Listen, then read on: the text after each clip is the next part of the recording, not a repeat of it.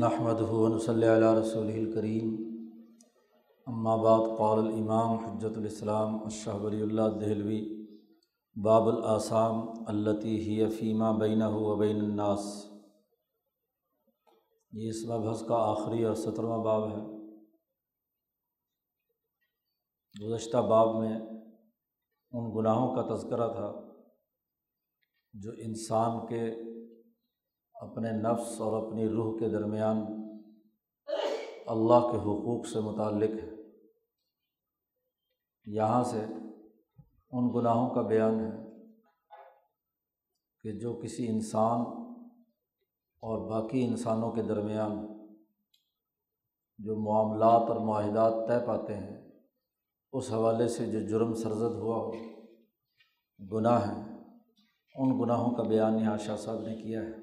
اور یہ بحث بھی جیسا کہ پہلے شاہ صاحب واضح کر چکے ہیں کہ حکمت البر الاسم کے تناظر میں ہے۔ حکمت الشرائع کی اساس پر جو گناہ ہیں، ان کا تذکرہ آگے القسم الثانی کے اندر کیا جائے گا۔ یعنی وہ تمام آفاقی مذاہب اور ادیان جن کے یہاں کوئی چیز نیکی یا بدی بنتی ہے، جن پر تمام مذاہب کا اتفاق ہے۔ اس حوالے سے یہاں ان گناہوں کا تذکرہ ہے۔ اس بات کو سمجھانے کے لیے شاہ صاحب نے پیچھے ایک گفتگو کی تھی، جہاں نوع انسانیت کا نوع حیوانیت سے امتیاز بیان کرتے ہوئے شاہ صاحب نے بڑی تفصیل سے پہلے مبحث میں وضاحت کی تھی، اس کا خلاصہ یہاں پر بیان کیا ہے شروع میں۔ اس کے بغیر یہ بات سمجھ میں نہیں آ سکتی۔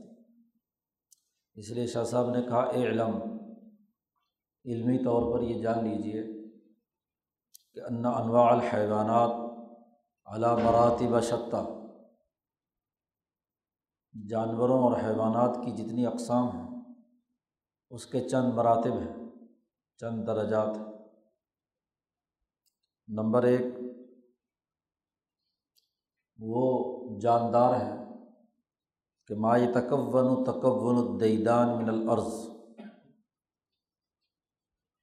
ایسے ہی وہ حشرات العرض جو زمین پر رینگتے ہیں۔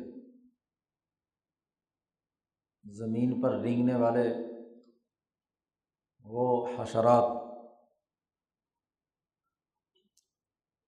اسی طریقے سے ان کی پیدائش اور اسی طریقے سے ان کی زندگی بسر ہوتی ہے۔ ایک معمولی سے رینگنے والے حشرات سے لے کر سانپ تک یہ تمام وہ ہیں جو دیدان کی شکل میں، حشرات کی شکل میں زمین سے وجود میں آتے ہیں۔ ومن حق کہا انت الحم من باری سر کئی فتح غذا ایسے حشرات کو اللہ کی طرف سے یہ الہام کیا جاتا ہے کہ وہ غذا کیسے حاصل کریں۔ اپنی غذائی ضروریات کو پورا کرتے ہیں۔ ایک طرف سے مٹی کھاتے ہیں، دوسری طرف سے نکالتے رہتے ہیں۔ حشرات یا جو ان کی غذا بھی مقرر ہے۔ لیکن ولاۃ الحم کئی فتدبر المنازل۔ ان کے اندر طبی طور پر یہ بات الہام نہیں کی جاتی کہ وہ اپنے گھریلو نظام کو کیسے اس کا نظم و نسق قائم کریں اس کی تدبیر کریں کیونکہ ان کا کوئی گھر نہیں ہوتا۔ نسل انسانی یا نسل حیوانی جو دیگر حیوانات ہیں، جن میں توالد و تناسل ہوتا ہے، وہ نہیں ہوتا۔ جہاں نر اور مادہ ہو اور ان کا توالد و تناسل ہو، ان کو گھروں کی ضرورت ہوتی ہے۔ یہ ابتدائی وہ حشرات ہیں جو کہیں بھی کوئی تعفن پیدا ہوتا ہے، اس سے از خود وجود میں آتے ہیں۔ کہیں بدبودار چیزیں پڑی ہوئی ہیں انہیں میں سے ہاں جی، یہ وجود میں آتے ہیں۔ اس لیے ان کے سامنے یہ سوال نہیں ہوتا کہ نر اور مادہ کا ملاپ کیسے ہوگا۔ اولاد کیسے ہوگی، ان کی پرورش کیسے کی جائے گی، وغیرہ وغیرہ۔ پہلی قسم یہ ہے، حیوانات کی دوسری قسم منہا، ما یہ تناسل جن میں نسل جاری ہوتی ہے۔ اور وہ یتعاون الزکر ولعنسا منہا، فی حضانت الاولاد۔ اس کے مذکر اور مونس نر اور مادہ، ایک دوسرے سے تعاون کرتے ہیں۔ اپنی اولاد کی پرورش کے حوالے سے۔ جب وہ مادہ اور نر کے ملاپ سے اولاد پیدا ہوتی ہے تو دونوں مل کر اپنے اولاد کی پرورش کرتے ہیں۔ وہ حق کیا ان کی جسمانی ساخت اس بات کا حق رکھتی ہے کہ اللہ تبارک و تعالیٰ کی حکمت میں یہ بات ہو کہ انہیں اپنے گھریلو اور خاندانی نظام بنانے کا الہام کیا جائے۔ وہ کوئی گھونسلہ بنائیں، وہ کوئی اپنا ہاں جی زمین میں یا درختوں پر کوئی اسے کھود کر اپنی رہائش گاہ بنائیں۔ پھر انہیں یہ بھی الہام کیا جاتا ہے خاص طور پر پرندوں کو کہ دنیا بھر سے غذا کیسے لے کر آنی ہے اور اڑنا کیسے ہے۔ اپنے بچے کو وہ یہ سکھاتے ہیں کہ غذا کیسے لینی ہے اور اڑنا کیسے ہے، اڑنے کا طریقہ بتلاتے ہیں۔ ایسے انہیں اس بات کا بھی الہام کیا جاتا ہے کہ نر اور مادہ کے باہمی ملاپ کا طریقۂ کار کیا ہے کئی فیوسافی اور انہیں یہ بھی الہام کیا جاتا ہے کہ کئی فیت تخذ عشن، کیسے وہ اپنا گھونسلہ بنائیں، تن کے جمع کر کے اپنا گھر بنائیں۔ وہ کئی فتذیق الفراق اور کیسے اپنے چوزوں اور بچوں کو چوگا دیں غذا ہضم کرنے کے قابل نہیں ہے، تو وہ دانے اپنے منہ میں پپولتے ہیں اور انہیں نرم کر کے اپنے بچے کے منہ میں ڈالتے ہیں۔ یہ تمام باتیں ان میں الہام کی جاتی ہیں۔ جانداروں اور حیوانات میں سب سے اعلیٰ ترین قسم انسان ہے۔ ول انسان ہو تیسرے درجے پر۔ ول انسان ممبئی ان تمام حیوانات میں انسان مدنی الطبع ہے۔ وہ تمدن اختیار کرتا ہے۔ طبی طور پر اس میں اجتماعیت پسندی ہے۔ جانوروں میں یہ بات نہیں ہے۔ ان کی اجتماعیت زیادہ سے زیادہ اگر ہوتی بھی ہے تو نر اور مادہ کے درمیان، اور زیادہ سے زیادہ اس حد تک ہوتی ہے۔ کہ ان کا بچہ اس کو وہ کھانا پینا اور اڑنا سکھا دیں اور جب ان کا بچہ اڈاری مار کے باہر چلا جاتا ہے، تو پھر وہ اپنا الگ ہی دنیا بساتا ہے۔ ماں باپ سے اس کا کوئی تعلق نہیں رہتا۔ جی۔ لیکن انسان کی فطرت میں کیا ہے کہ طبی طور پر وہ تمدن بنانا چاہتا ہے، اجتماع میں رہتا ہے۔ باوجود اس بات کے کہ اولاد جوان ہو جائے ہاں جی خاندان بڑا ہو جائے تو پھر بھی ان کی اجتماعیت قدم قدم پر ان کے ساتھ ہوتی ہے۔ حتیٰ کہ اگر اپنی اولاد نہیں بھی ہے تو تب بھی ان سے لین دین، خرید و فروخت، سیاسی، معاشی معاملات، یہ تمدن سے متعلق جتنے بھی امور ہیں، وہ ضرور انسان میں پائے جاتے ہیں۔ یہ قاعدہ اور ضابطہ شاہ صاحب نے بیان کر دیا۔ کہ انسان بنیادی طور پر، طبی طور پر اجتماعیت پسند ہے۔ لایت یش اللہ تعاون ممبری نوعی وہ اپنے دیگر انسانوں سے کے ساتھ تعاون باہمی کرتے ہوئے ہی زندگی بسر کر سکتا ہے۔ کوئی انسان اکیلا زندگی بسر نہیں کرتا۔ وہ اپنی ابنائے نو یعنی دیگر انسانوں کے ساتھ تعاون باہمی کو بروئے کار لاتا ہے۔ اس لیے کوئی انسان اپنا تمام جتنے بھی معاشی سرگرمیوں سے متعلق امور ہیں، وہ از خود پیدا نہیں کر سکتا۔ وہ ایک دوسرے سے تعاون کرتے ہیں۔ تعاون باہمی کے بغیر انسانی اجتماعیت قائم نہیں رہتی۔ یہ ایک قاعدہ اور ضابطہ بیان کر دیا شاہ صاحب نے۔ فعن اللہ تغذہ الحشیش النابت بنفسی اس لیے کہ وہ گھاس جو از خود اگا ہے، وہ اس کی غذا نہیں ہے، کہ بس قدرتی طور پر جو چیز اگی ہوئی ہے، اس کو جیسے جانور جا کر چرتا ہے، یہ انسان بھی جا کر چرنے لگ جائے۔ ایسا نہیں ہے۔ ولا بالفواق نیا اور نہ ہی وہ پھل کچے کھاتا ہے۔ کچا پھل کھانا، جانور تو کچے پھل جب اس کے پتے وتے کھا جاتا ہے تو اس کے پھل بھی کھا لیتا ہے۔ ولاد دف بالوبر۔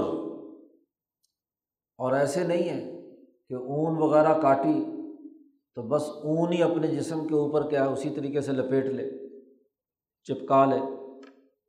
جی ایسا بھی نہیں ہے۔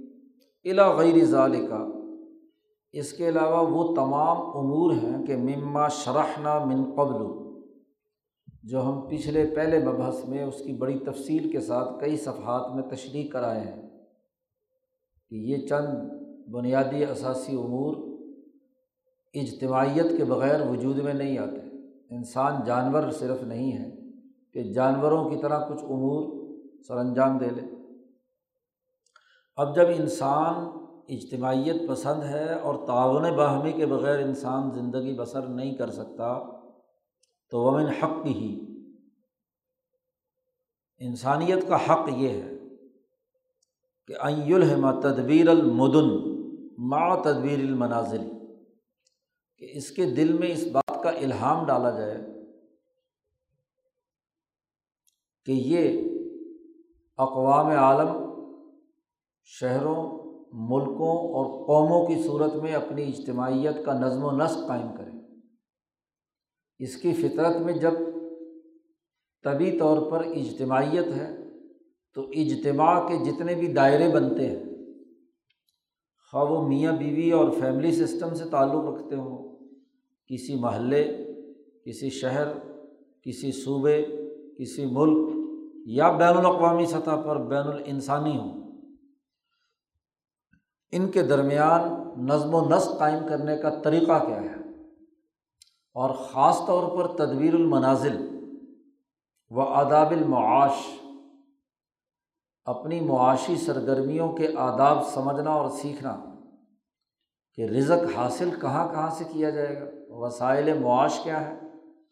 ان وسائل معاش میں انسان کس کس پہلو سے محنت و مشقت کر کے ان میں کوئی افادیت اور یوٹیلیٹی پیدا کرے۔ زراعت کی صورت میں، تجارت کی صورت میں، صنعت کی صورت میں۔ یہ تمام طریقے کل انسانیت کو اللہ نے الہام کیے ہیں اس کی ساخت کے مطابق۔ قانون اور ضابطہ یہ ہے کہ جو مرکب، جس سطح کا اور جن بنیادی خواص پر مشتمل ہوگا ویسے ہی اس کے اثرات و نتائج اور اس کے قوانین اور ضابطے ہوں گے۔ حیوانات ہی کیا؟ حیوانات سے پہلے نباتات کے قوانین اور ضابطے بھی دیکھ لیجیے وہاں شاہ صاحب نے تفصیلی بات کی تھی کہ نباتات کو غذا غذا ہر ایک کی ضرورت ہے۔ نباتات کو غذا اپنے درخت کو اپنی جگہ پر کھڑے کھڑے ہی زمین کی جڑوں سے، زمین سے اپنی جڑوں کے ذریعے سے غذا کھینچنا یہ اس کی ساخت کے مطابق ہے کہ وہاں غذا کھینچ جانور ایک جگہ سے دوسری جگہ چلا جاتا ہے، تو وہ جا کر غذا تلاش کرے اور غذا حاصل کرے۔ تو جیسی ساخت ہوگی، اس کے مطابق ہی کیا ہے؟ اس کے امور ہوں گے۔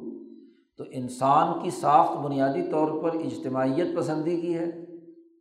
تو اس کے لیے بھی اسے جو باتیں کل انسانیت کے دلوں میں الہام کی گئی ہیں وہ یہ کہ وہ اپنا اجتماعی نظم و نسق، اجتماع کن خطوط پر قائم کرے؟ اس کا بہتر نظم و نسق کیسے قائم کیا جا سکتا ہے؟ غیر ان سائر الانواع تلحم و عند الحتیاجی الہامن جبلین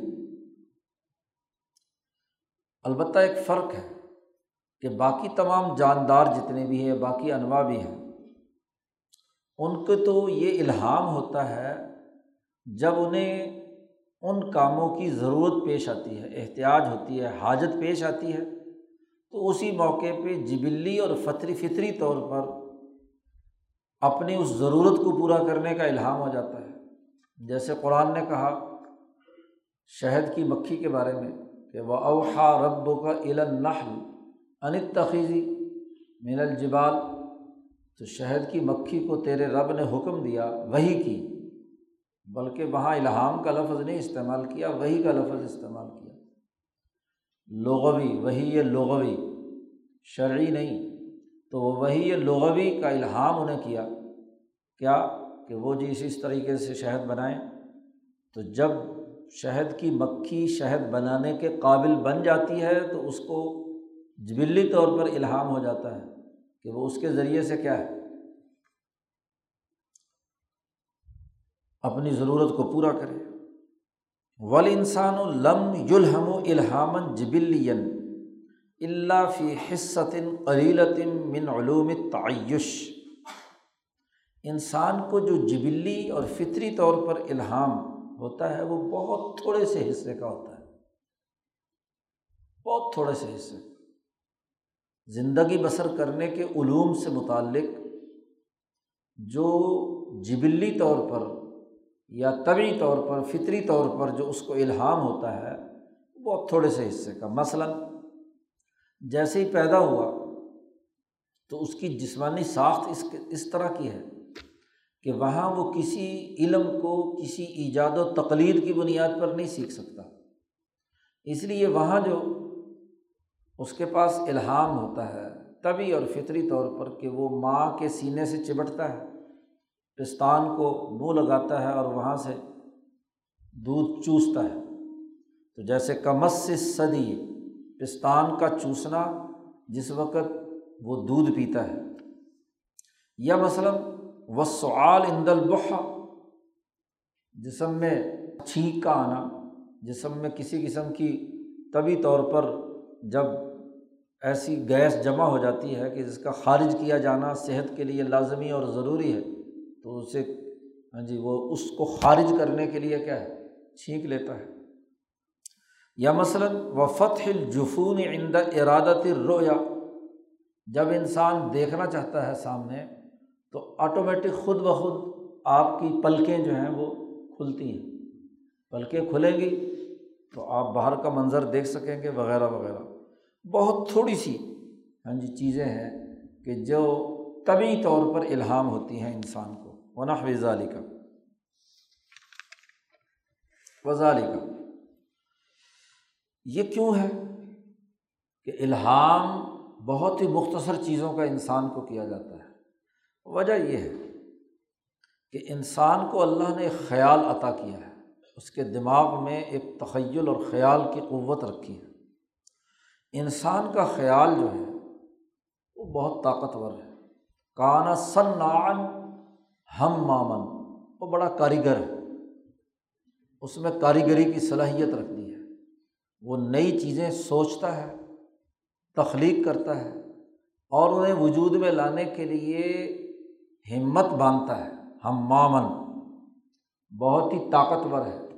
خیال کی طاقت انسان کو ایک جگہ سے اٹھا کر دوسری جگہ لے جاتی ہے۔ ایک جگہ بیٹھا ہوا کتنی دلچسپی کیوں نہ ہو۔ اچانک خیال آیا تو ایسے اٹھ کر بھاگے گا کہ جیسے گدے سے کے سر سے سین غائب ہوتے۔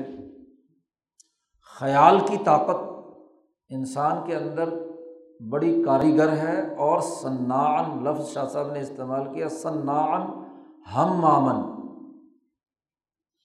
ارادے پیدا کرتی ہے، نئے چیزیں سوچتی ہے اور ان نئی چیزوں کو عمل میں لانے کے لیے کیا ہے؟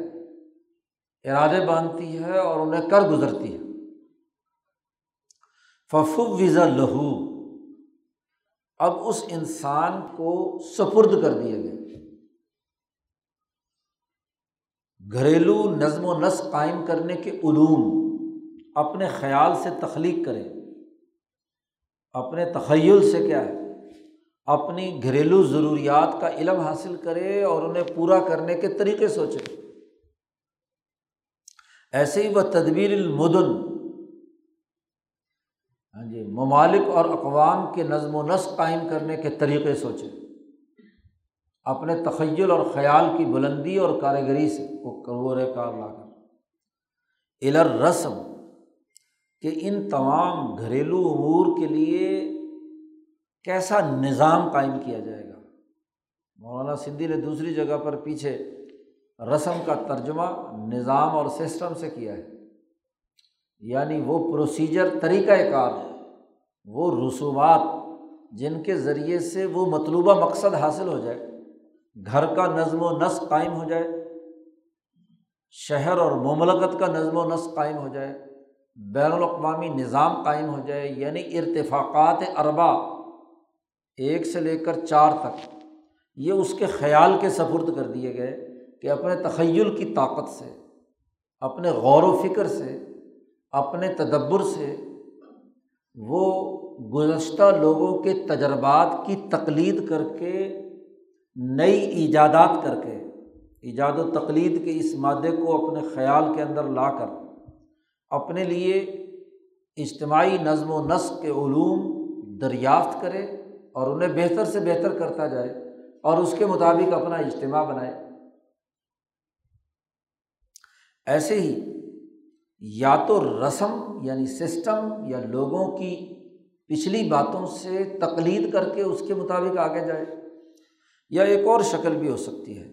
وہ تقلید المعدین بن نور الملکی فیما یو ہا الہم یا تقلید کرے ان لوگوں کی کہ جن کو نور ملکی کی تائید حاصل ہے، جو اللہ کی طرف سے ان امبیا علیہم السلام کو وہی کیے گئے دو ہی طریقے سے انسان ارتفاقات کا علم علم حاصل کرتا ہے اور نظم و نسق قائم کرتا ہے۔ یا امبیا کا طریقہ ہے اور یا حکمہ عقل مندوں اور سائنسدانوں کا طریقہ ہے۔ اس کے علاوہ تو کوئی دوسری شکل نہیں ہے۔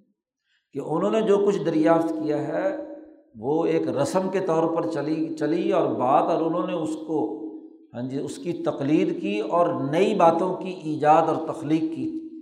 یا امبیا علیہم السلام سے کچھ بنیادی علوم جو اللہ نے ان پر وہی کیے تھے وہی شرعی کے طور پر وہی جبلی نہیں وہی شرعی کے طور پر امبیا پر کچھ علوم عطا کیے گئے تھے کہ وہ زیادہ بہتر انداز میں انسانی اجتماعیت کو قائم کرنے کا طریقۂ کار بتلاتے ہیں، ان کی تقلید کی اور پھر اس تقلید کے ساتھ اپنے اپنے دور کے معروضی تقاضوں کے مطابق اس میں نئی جدتیں، نئی تجدید پیدا کی مجدین نے۔ تو یہ امور سپرد کر دیے گئے انسان کی غور و فکر اور اس کے خیال کے۔ وہ خیال یا تو متأثر ہو حکمہ کی علوم سے یا وہ حکمہ خیال متأثر ہو امبیا کے علوم سے۔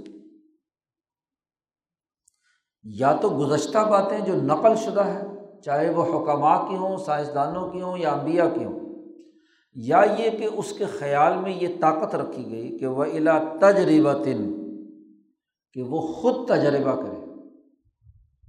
ہاں جی بعض معاملات ایسے ہوتے ہیں جو نئے دور کی وجہ سے دونوں جگہ پر اس کی کوئی مکمل طے شدہ شکل سامنے نہیں ہوتی۔ تو اس لیے وہ تجربہ کرتا ہے۔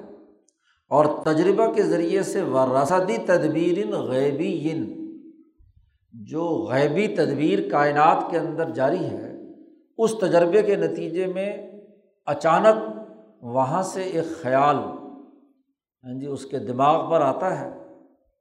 عالمگیر نظام کے، غیبی نظام کے نتیجے میں اور پھر اس کے ذریعے سے اس کا ذہن کھلتا ہے، وہ اس مشکل کے حل کرنے کا ایک نیا طریقہ، اجتماعی مشکلات کو دور کرنے کا کوئی نیا طریقہ اس کے سامنے آ جاتا ہے۔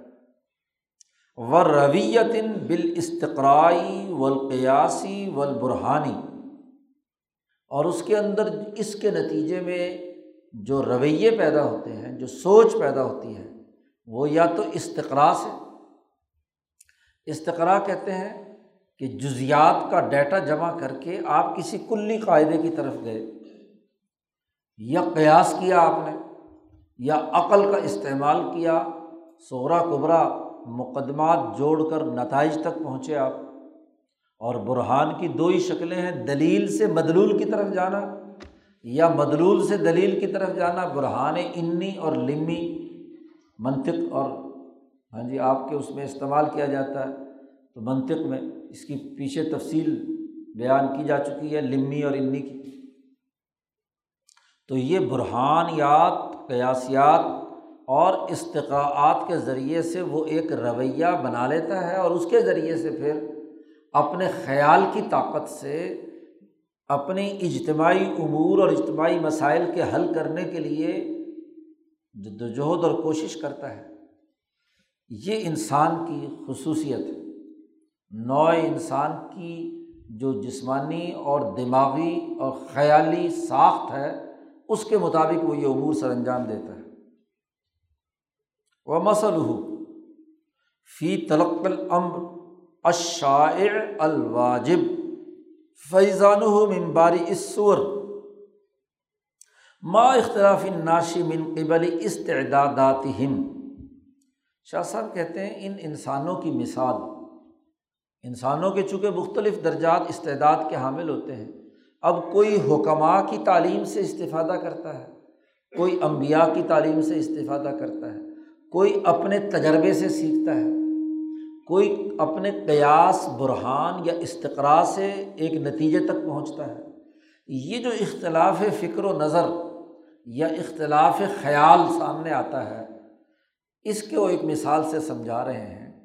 شاہ صاحب نے کہا، اصل بات یہ ہے کہ ذات باری تعالیٰ کی طرف سے جس نے یہ کائنات پیدا کی ہے، اس کی فیضان تو اس کائنات کے ارتقاء کے لیے لازمی طور پر اس کائنات پر پھیلا ہوا ہے شاعر ہے، واجب ہے۔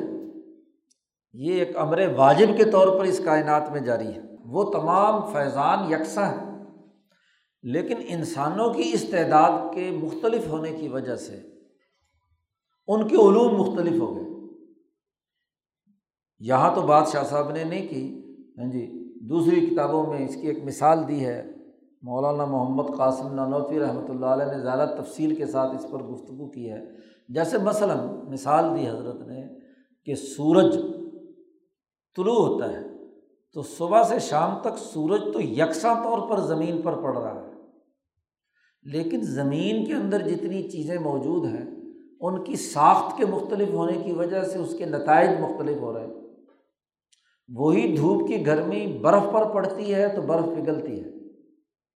اپنی خاص استعداد کی وجہ سے کہ وہ برف ہے۔ اور وہی گرمی لوہے پر پڑتی ہے تو وہ گرم ہو کر تپ جاتا ہے۔ اپنی خاص جسمانی ساخت کی وجہ سے۔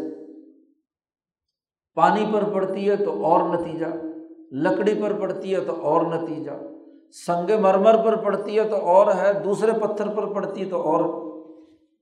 تو یہ جو فرق پیدا ہوا، وہ ان پتھروں، اس پانی، اس لکڑی اور اس برف کی استعداد کی وجہ سے پڑا اب اگر کوئی کہے کہ جی سورج کی وجہ سے پڑا ہے تو یہ بات عقلی طور پر کیا ہے؟ غلط ہے۔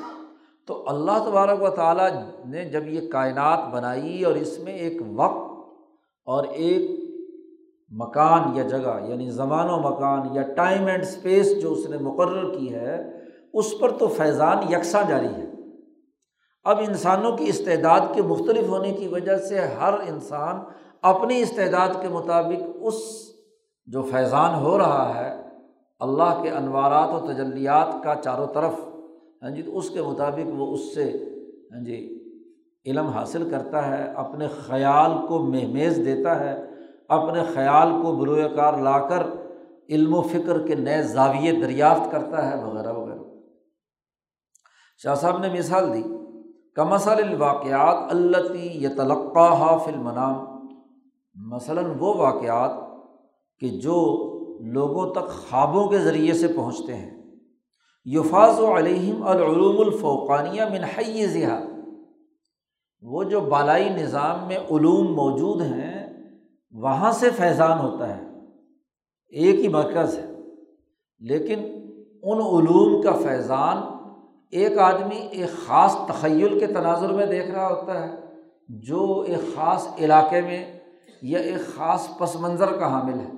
دوسرا اس کو دوسرے تناظر میں دیکھتا ہے، تیسرا اس کو تیسرے تناظر میں دیکھتا ہے۔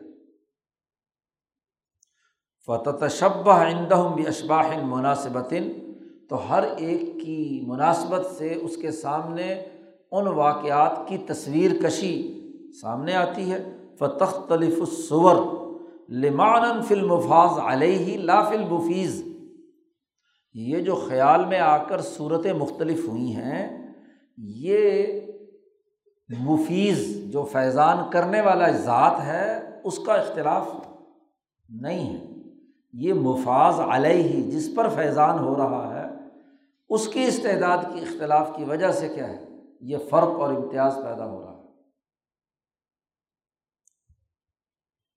اب جب یہ قاعدہ اور ضابطہ معلوم ہو گیا کہ جانداروں میں انسان وہ واحد مخلوق ہے جو مدنی تباہ ہے اس لیے اس کے تمام علوم کا مرکز اور منبع اجتماعیت کے مسائل کو حل کرنے کے لیے اپنے تخیل اور اپنے غور و فکر کو کام میں لانا ہے۔ اور جس منبع سے انہوں نے اپنے خیال کو مہمیز دینی ہے، وہ منبع ایک ہی ہے۔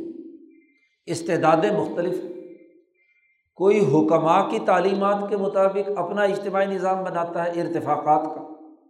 کوئی سائنس کی بنیاد پر بناتا ہے، کوئی فلکیات کے علوم کی بنیاد پر بناتا ہے اور کوئی امبیائے حنیفیہ یعنی ابراہیم علیہ السلام سے لے کر حضرت محمد مصطفیٰ صلی اللہ علیہ وسلم تک امبیا کی تعلیمات کے مطابق اپنا نظام بناتا ہے۔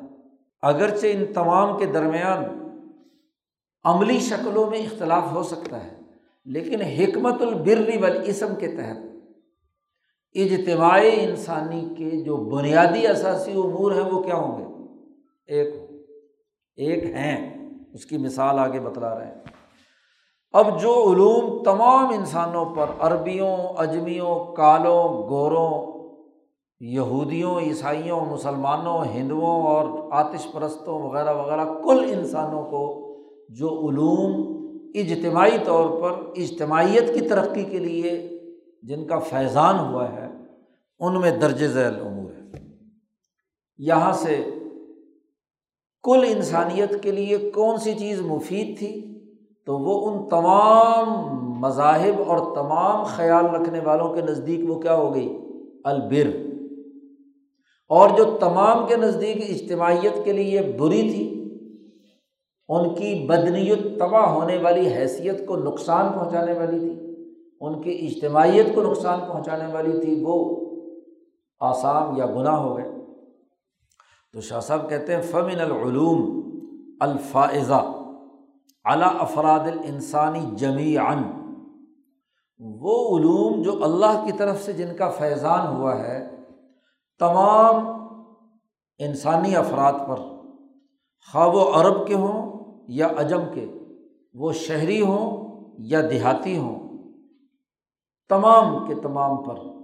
اور درمیان میں جملہ مترزہ لا کر کہا وہ انختلف طریق ترقی من ہوں اگرچہ ان تک اس کے القاع کا طریقہ مختلف ہو، کسی نے حکمت کے طریقے سے، کسی نے الہام کے طریقے سے، کسی نے وہی الہی کے طریقے سے، کسی نے تجربے سے، کسی نے اپنے مشاہدے سے القاع کا طریقہ اگرچہ مختلف ہی کیوں نہ ہو، کسی کو فلکیات کے ذریعے سے، کسی کو مادی طبیعت کے ذریعے سے۔ القاع کے طریقے اگرچہ مختلف ہوں، لیکن تمام افراد انسانی کو مجموعی طور پر جن جن چیزوں کا القاع کیا گیا گیا ہے، ان میں سے شاہ صاحب کہتے ہیں، حرمت و خسال تو دمر و نظام مدن چند ایسی عادات اور خصلتیں ہیں جن کو تمام مذاہب عالم اور تمام نظاموں میں حرام قرار دیا گیا ہے۔ اس لیے کہ کہ وہ ان کی جو اجتماعی نظام ہے ان کا تمدن ہے، اس تمدن کے سسٹم کو توڑنے والے ہیں۔ تمدن چونکہ قائم کرنا تمام انسانوں کا تبھی تقاضا ہے۔ اور تمدن کو توڑنے والے، ان کے اجتماعیت کو توڑنے والی جتنی عادتیں ہیں، وہ تمام مذاہب کے یہاں اجماعی طور پر ان کی حرمت پر اتفاق کہ وہ حرام ہے خواب و یہودی ہو، عیسائی ہو، ہندو ہو، مسلمان ہو، زرتشت ہو، کنفیوشس ہو، چینی ہو، تورانی ہو، ایرانی ہو، کوئی بھی ہو۔ تمام جن علوم پر متفق ہیں انسانی نوع انسانیت کے تقاضے سے، وہ حرمت و خصال، چند ایسی خصلتیں ہیں جو حرام قرار دی گئی ہیں ہر نظام مملکت میں، ہر مذہب میں، ہر فلسفے میں۔ اور جن عادتوں کو حرام قرار دیا گیا ہے، وہ تو و نظام مدنی، ان کے تمدن کے سسٹم کو توڑنے والی ہے اسے تمدن ٹوٹتا ہے۔ اجتماعیت پارا پارا ہوتی ہے۔ اور شاہ صاحب کہتے ہیں، اگر پوری دنیا کے تمام انسانوں کی جو محرمات ہیں، جن کو حرام سمجھتے ہیں سب لوگ، اس کی کل تین قسمیں ہیں۔ وہی یا سلاست و اصنافن اس کی تین قسمیں ہیں۔ اور تینوں قسموں کو شاہ صاحب نے آگے بیان کیا، منہا اعمال شہویت۔ و منہا اعمال صبعیت کچھ اعمال وہ ہیں جن کا تعلق نفس کی شہوانی تقاضوں سے ہے۔ دنیا کا کوئی مذہب نفس کے حد سے بڑے ہوئے شہوانی تقاضے اور ان کے اعمال کو اچھا نہیں سمجھتا۔ دنیا سے کون سا مذہب ہے جو دوسرے کی بیوی سے ذرا کرنے کو جائز قرار دیتا ہو؟ کوئی دنیا کا نظام۔ یا شہوتوں کے عمل کو کھلے عام دوسرے انسانوں کے سامنے جانوروں کی طرح کرنے کی اجازت دیتا ہو نہیں۔ جی۔ اعمال شہویہ جو نفس کی شہوت کے تقاضے سے پیدا ہوتے ہیں۔ اور جب یہ اعمال شہویہ کہا جاتا ہے تو فلاسفہ کے یہاں فلاسفہ یونان کے یہاں جب خالصتاً فلسفیانہ طور پر گفتگو کی جاتی ہے تو اعمال شہویہ کے لیے دو بنیادی دائرے شمار کیے جاتے ہیں۔ شہوت البطن و شہوت الفرج۔ ایک پیٹ کی شہوت ہے۔ حد سے بڑی ہوئی کھانے کی، پیٹ بھرنے کی یعنی اس کے ذریعے سے نیچے نگل کر، منتقل کرنے کی۔ دنیا کے مہذب معاشروں کے تمام اوقلا اس بات پر متفق ہیں کہ حد سے بڑی ہوئی کھانے یا پینے کی خواہش شہوت البدن کہلاتی ہے۔ یہ انسانیت کے اجتماعی تمدن کو تباہ و برباد کر دیتی ہے۔ اسی طریقے سے شہوت الفرج یعنی شرمگاہ کی خواہش، جنسی تعلق، وہ بھی حد سے بڑی ہوئی انسانیت کے لیے تباہی اور بربادی کا باعث بنتی ہے۔ تو اعمال شہویہ، جن کا تعلق نفس انسانی کے تقاضے سے دوسری قسم، ومنہا اعمال صبعیت وہ اعمال جو درندگی والے ہیں۔ کوئی انسانی معاشرہ، کوئی دنیا کا مذہب، کوئی دنیا کا عقل مند درندگی کو جائز قرار نہیں دیتا کہ دوسرے کو چیر پھاڑ کر کھا جائے۔ ایک انسان دوسرے انسان کے ساتھ درندگی کا معاملہ کرے۔ اس کی اجازت دنیا کا کوئی نظام اور مذہب نہیں دیتا۔ ومنہا اور تیسری قسم وہ ہے، اعمال الناشیت منسو الخذ فل معاملات انسانی معاملات اور لین دین کے اندر بد معاملگی سے پیدا ہوتے ہیں کہ آپ انسانی معاشرے میں جتنے معاملات کرتے ہیں، انسانی نقطۂ نظر سے دونوں برابر ہیں۔ اور تو ان کے معاملے کی جو نوعیت ہونی چاہیے، وہ بھی کیا ہونی چاہیے؟ برابر۔ اگر یہ مساوات ٹوٹ جائے اور اس میں ایک معاملہ کرنے والا دوسرے معاملہ کرنے والے سے ناجائز طور پر مال سلب کرے، اس کی مساوی حیثیت کو چیلنج کرے اور اس کی نفسیات اس کے اندر پیدا ہو جائے، اس کا فکر پیدا ہو جائے، تو یہ عقل کی خرابی ہے۔ عقل تقاضا کرتی ہے کہ معاملات عدل و انصاف اور مساوات کے مطابق ہونے چاہیے۔ اور انسان کے چونکہ مراکز ہی تین ہیں، نفس، قلب اور عقل۔ تو یا تو نفسانی خرابی ہوگی کہ نفس بگڑا ہوا ہے، وہ اپنے دائرے سے باہر چھلانگے مارتا ہے، اور یا قلب بگڑا ہوا ہے، اس کے ارادے اور عزائم درست نہیں ہے اس کے دل کے اندر درندگی گھسی ہوئی ہے۔ وہ دوسرے انسانوں کو پر ہاں جی ظلم اور زیادتی کرنے کے لیے ضرورت اور دلیری اس کے اندر پیدا ہو گئی ثفاقیت پیدا ہو گئی۔ اور یا عقلی خرابی ہے کہ اس کی سوچ دوسرے کو نقصان پہنچانے کی ہے، معاملات کو خراب کرنے کی ہے، ایسے پیشے اختیار کرنے کی ہے جو انسانیت کو نقصان پہنچانے والے چوری، ڈاکہ وغیرہ وغیرہ معاملات کو خراب کرنے والی چیزیں ہیں۔ تو یہ تین ہیں کیوں انسان کے اندر یہ تینوں چیزیں ہی ہیں؟ اب خیال کا کام تھا، عقل کا کام تھا کہ ان تینوں کی نگرانی کرتا۔ خیال ان تینوں کو حد سے بڑھنے کی صورت میں اس کے خلاف مزاحمت کرے، لیکن اگر خیال بھی اس کا حصہ بن کر شہوانی اعمال کے لیے تخیل کی بلندی فراہم کر دے، یا اسی طریقے سے درندگی کو عقلی بنیادیں فراہم کر دے، عقلی دلائل فراہم کرنا شروع کر دے، تخیل۔ معاملات کی خرابی کے لیے عقلی دلائل گھڑنا شروع کر دے۔ تو یہ خرابی سادہ شکل سے آگے بڑھ کر اجتماعی تباہی بربادی کا باعث بنتی ہے۔ اور اگر وہ ایسا کوئی گروہ، ایسا اجتماعی نظام بنا لے، جو شہوات پر، جو درندگی پر جو معاملات میں لوٹ کھسوٹ پر مبنی ہو تو اس کی تباہی تو بہت زیادہ ہے۔ شاہ صاحب نے اس کی بحث، وہاں ارتفاقات کی بحث میں آخری باب میں شاہ صاحب نے بیان کیا تھا۔ آخری سے پہلے والے باب میں کہ جہاں چھوٹی سوچ کے حامل انف سے جزیہ اور رعیل جزی کی بنیاد پر یہ ان تینوں کاموں کا ہی ذکر کیا تھا۔ اعمال شہریہ اعمال صبعیہ اور اعمال ایسے کہ منصوع الفظ فی المعاملات۔ یہ تینوں طرح کے وہاں شاہ صاحب نے ذکر تھا، جن کی سوچ میں پستی اور الرعی الجزی یعنی انفرادی اور طبقاتی مفادات ہوتے ہیں، وہ یہ خرابی پیدا کرتے ہیں۔ اب جتنے انسانوں کے درمیان گناہ ہیں، وہ ان تینوں دائروں سے متعلق ہے اور اس پر توری انسانیت کا کیا ہے؟ اجماع ہے۔ اب سب سے پہلے شاہ صاحب اعمال شہویہ بیان کرتے ہیں۔ تو اعمال شہویہ میں نمبر ایک، اس کی پھر اب ذیلی قسمیں بیان کر رہے ہیں۔ شہوت سے جو غلط اعمال یا گناہ پھوٹتے ہیں، ان میں سب سے اول درجے کا جرم ذنا ہے۔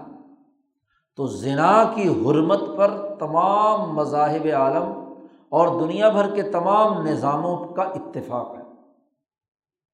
اس کو سب سے بڑا گناہ قرار دیا گیا ہے۔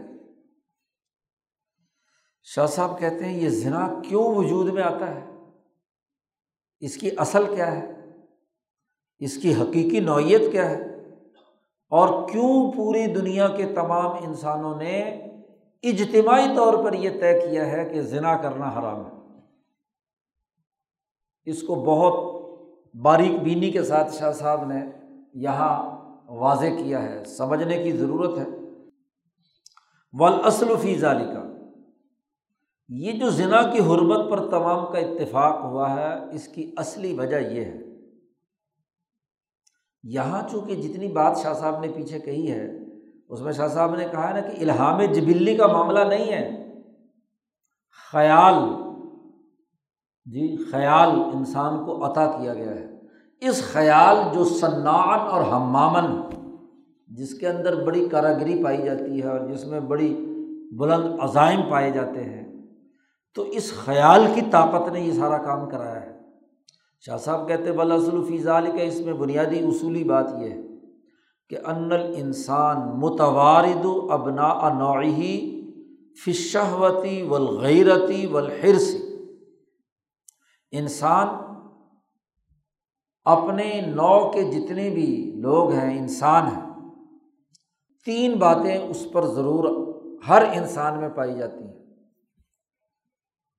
ایک دوسرے سے جو اس کا تعلق پیدا ہوتا ہے۔ شہوت کا نمبر ایک، غیرت کا اور ہرس کا۔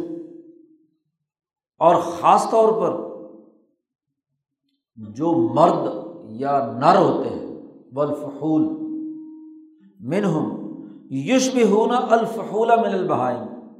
انسانوں میں سے جو مرد طاقتور مرد ہوتے ہیں، ان میں جانوروں کے ساتھ بڑی مشابت پائی جاتی ہے۔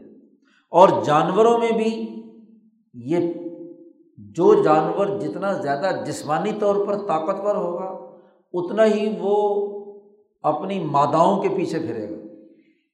جی شہوت کے تقاضے سے۔ اور جتنا مرد طاقتور جسمانی طور پر ہوگا، اتنا ہی اس کو زیادہ سے زیادہ عورتوں کی ضرورت ہوگی۔ جیسے وہ اپنی مادہ کے پیچھے بھاگتا ہے، ایسے ہی یہ مرد جو ہے فت تبو ہی اناس یہ بھی عورتوں کی طرف۔ ہاں جی اندھا دھن۔ خیال اس کا جو ہے، چونکہ جتنی جسمانی طاقت ہے، یہ جسمانی طاقت اور جنسی طاقت ہی اس کے خیال کو کیا ہے؟ فوکس کر دیتی ہے عورتوں کی طرف۔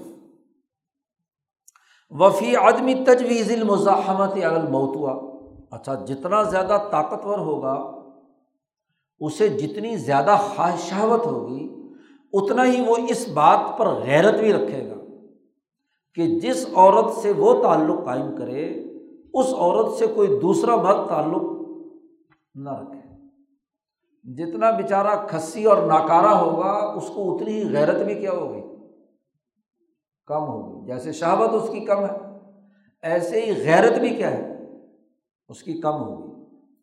جس کے اندر شہوت اور طاقت جنسی طاقت زیادہ ہے، اتنا ہی اس کو غیرت مند ہوگا کہ وہ اپنی بیوی کو کسی دوسرے سے تعلق قائم کرنے کو کسی صورت برداشت نہیں کرے گا۔ اب ہوتا کیا ہے؟ دو چیزیں اس کے اندر پائی جاتی ہیں۔ اب اس کی بنیاد پر غیر ان الفحول من البہائم تتحارب۔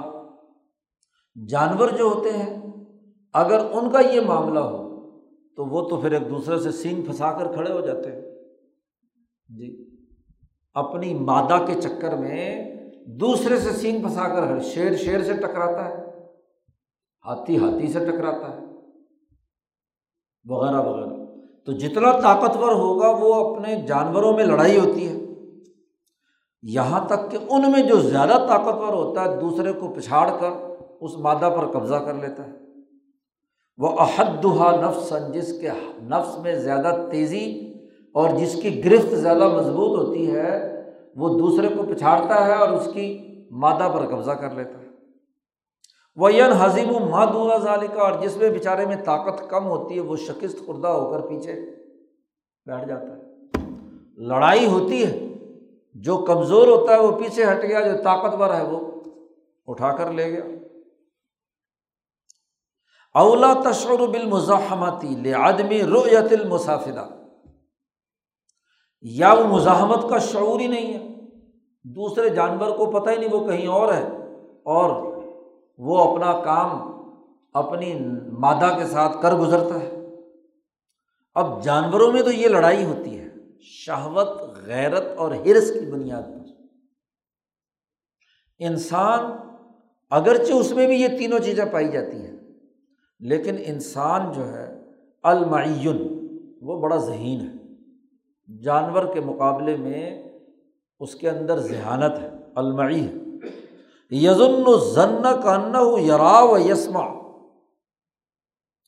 وہ ایسی خیالات کو بھی، ایسے مستقبل میں پیش آنے والے واقعات کو بھی اپنی ذہانت کے بل بوتے پر سمجھ لیتا ہے کہ گویا کہ ہو گئے۔ کاننا ہو یرا، اس نے ہوتے دیکھ لیا اور وہ لڑائی مثلاً ہوتے سن لی۔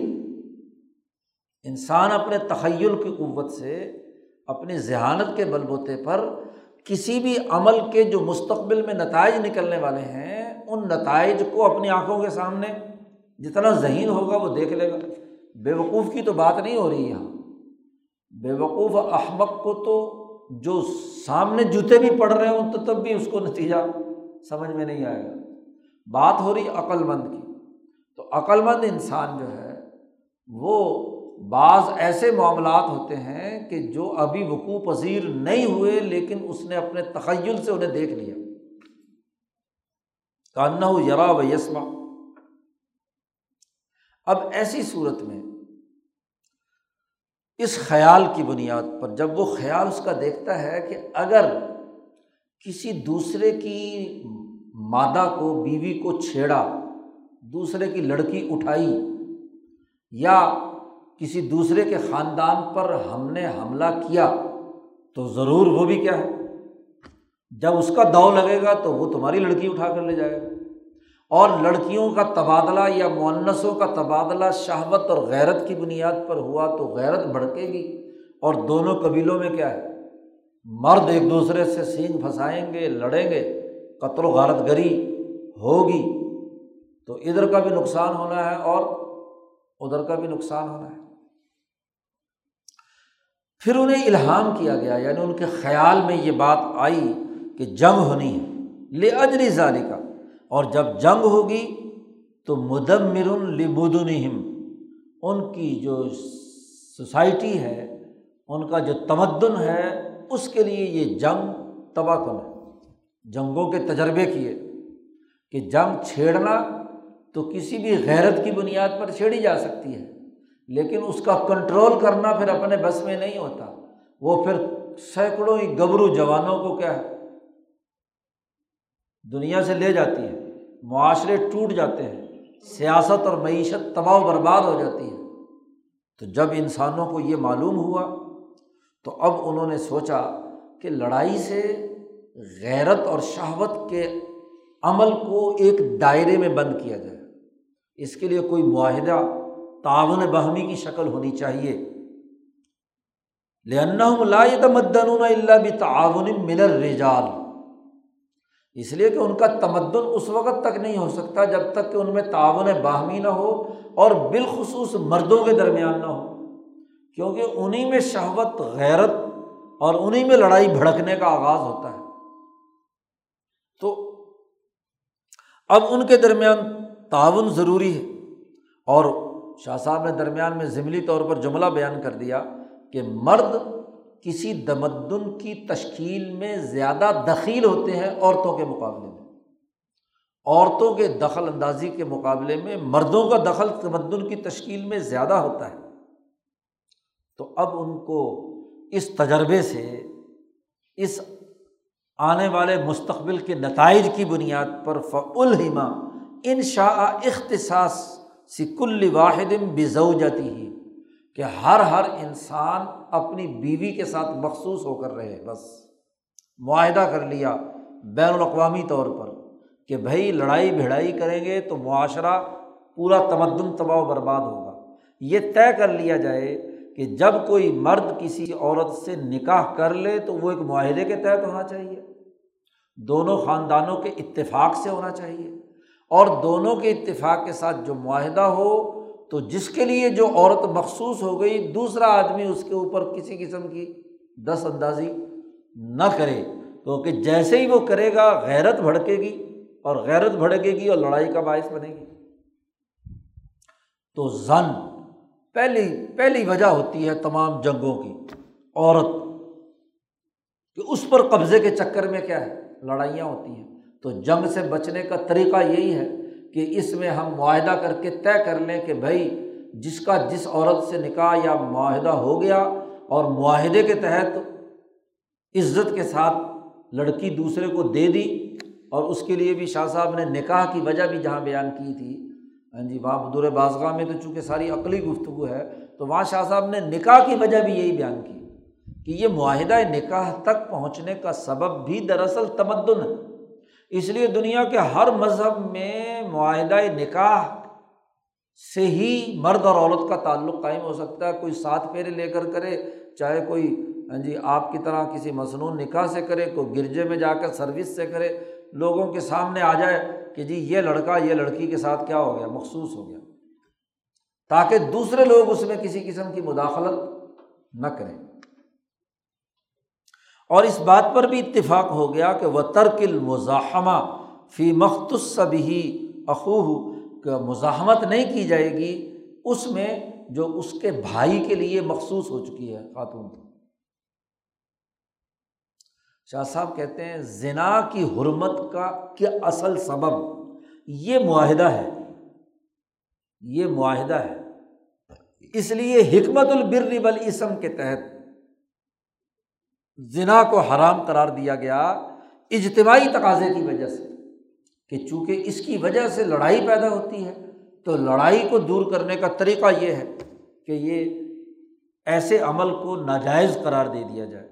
لہٰذا اصل و حرمت ذنا اور پھر سمب صورت الاختصاص بزوجات اپنی اپنی بیویوں کے ساتھ مخصوص ہونے کا معاملہ امر موقول الر رسمی و شرائع بنیادی طور پر زنا کو حرام قرار دے دیا گیا کہ غیر قانونی مرد اور عورت کا تعلق جائز نہیں ہے۔ باقی اس کی تفصیل کیا ہے؟ کہ کیسے ایک عورت ایک مرد کے ساتھ مخصوص ہوگی تو اس کے لیے جیسا کہ پیچھے شاہ صاحب نے بات بیان کی تھی کہ فلکیات والوں نے ستاروں کی بنیاد پر ہاں جی ان کے درمیان معاہدہ نکاح کا طریقہ کہ پوتھی کھولو کہ کس وقت ہونا چاہیے نکاح لڑکے لڑکی کا۔ کسی نے حکمت اور طبیعت کی، مادی طبیعتی ہاں جی تناظر کے اندر طے کر لیا کہ کس وقت کس لڑکے کا، کس لڑکی سے نکاح ہونا چاہیے یا تعلق قائم ہونا چاہیے۔ اور جو شرائع امبیا کے ماننے والے ہیں، تو وہ نبی کے طریقۂ کار کے مطابق، ان تعلیمات کے مطابق کیا کرتے ہیں۔ یہ تفصیلات ہاں جی ہر ہر سوسائٹی میں وہ جس اسکول آف تھاٹ سے وابستہ ہوتا ہے، اس کے مطابق اس کی عملی شکل بنا لیتا ہے۔ لیکن اس بات پر اتفاق ہے کہ زنا حرام ہے۔ اس کے جو دائرہ کار بھی مقرر کیے گئے تو اعمال شاہیہ میں سب سے پہلی چیز زنا تھی۔ اور زنا کی حرمت انسانی تمدن، جو وہ اپنے تخیل سے بناتا ہے، اس تخیل کے تناظر میں حرام قرار دی گئی۔ تو اس گویا کہ تمدن کا اسم اس اسم پر بحکمت البر والاسم تمام لوگوں کا اتفاق۔ نمبر دو، یہ تو مرد شہوت کو پورا کرنے کا وہ فطری طریقہ ہے جو یقیناً ہر مرد اور عورت میں یا ہر مادہ اور نر کے درمیان ہوتا ہے۔ شہوت کی ایک بڑی ہی ناقص اور بدھی شکل یہ ہے کہ مرد مرد سے لواطت کرے یا عورت عورت سے صحاقت کرے۔ عربی میں اس کے لیے صحق ظاہر ہے کہ وہاں ایک دوسرے سے گھسنا گھسانا ہی ہو سکتا ہے، اس لیے اس کو صحاقت کہا جاتا ہے عربی میں۔ یا مرد مرد سے لواطت کرے۔ یہ شہوت پورا کرنے کا بہت ہی ناقص اور ادھورا عمل ہے۔ بھائی، شہوت کا عمل اس لیے ہے کہ اولاد پیدا ہو۔ اور جس سے اولاد پیدا نہیں ہو رہی تو محض پانی نکالنا تو کوئی عمل نہیں ہے۔ یہ تو انسانیت کی توہین ہے۔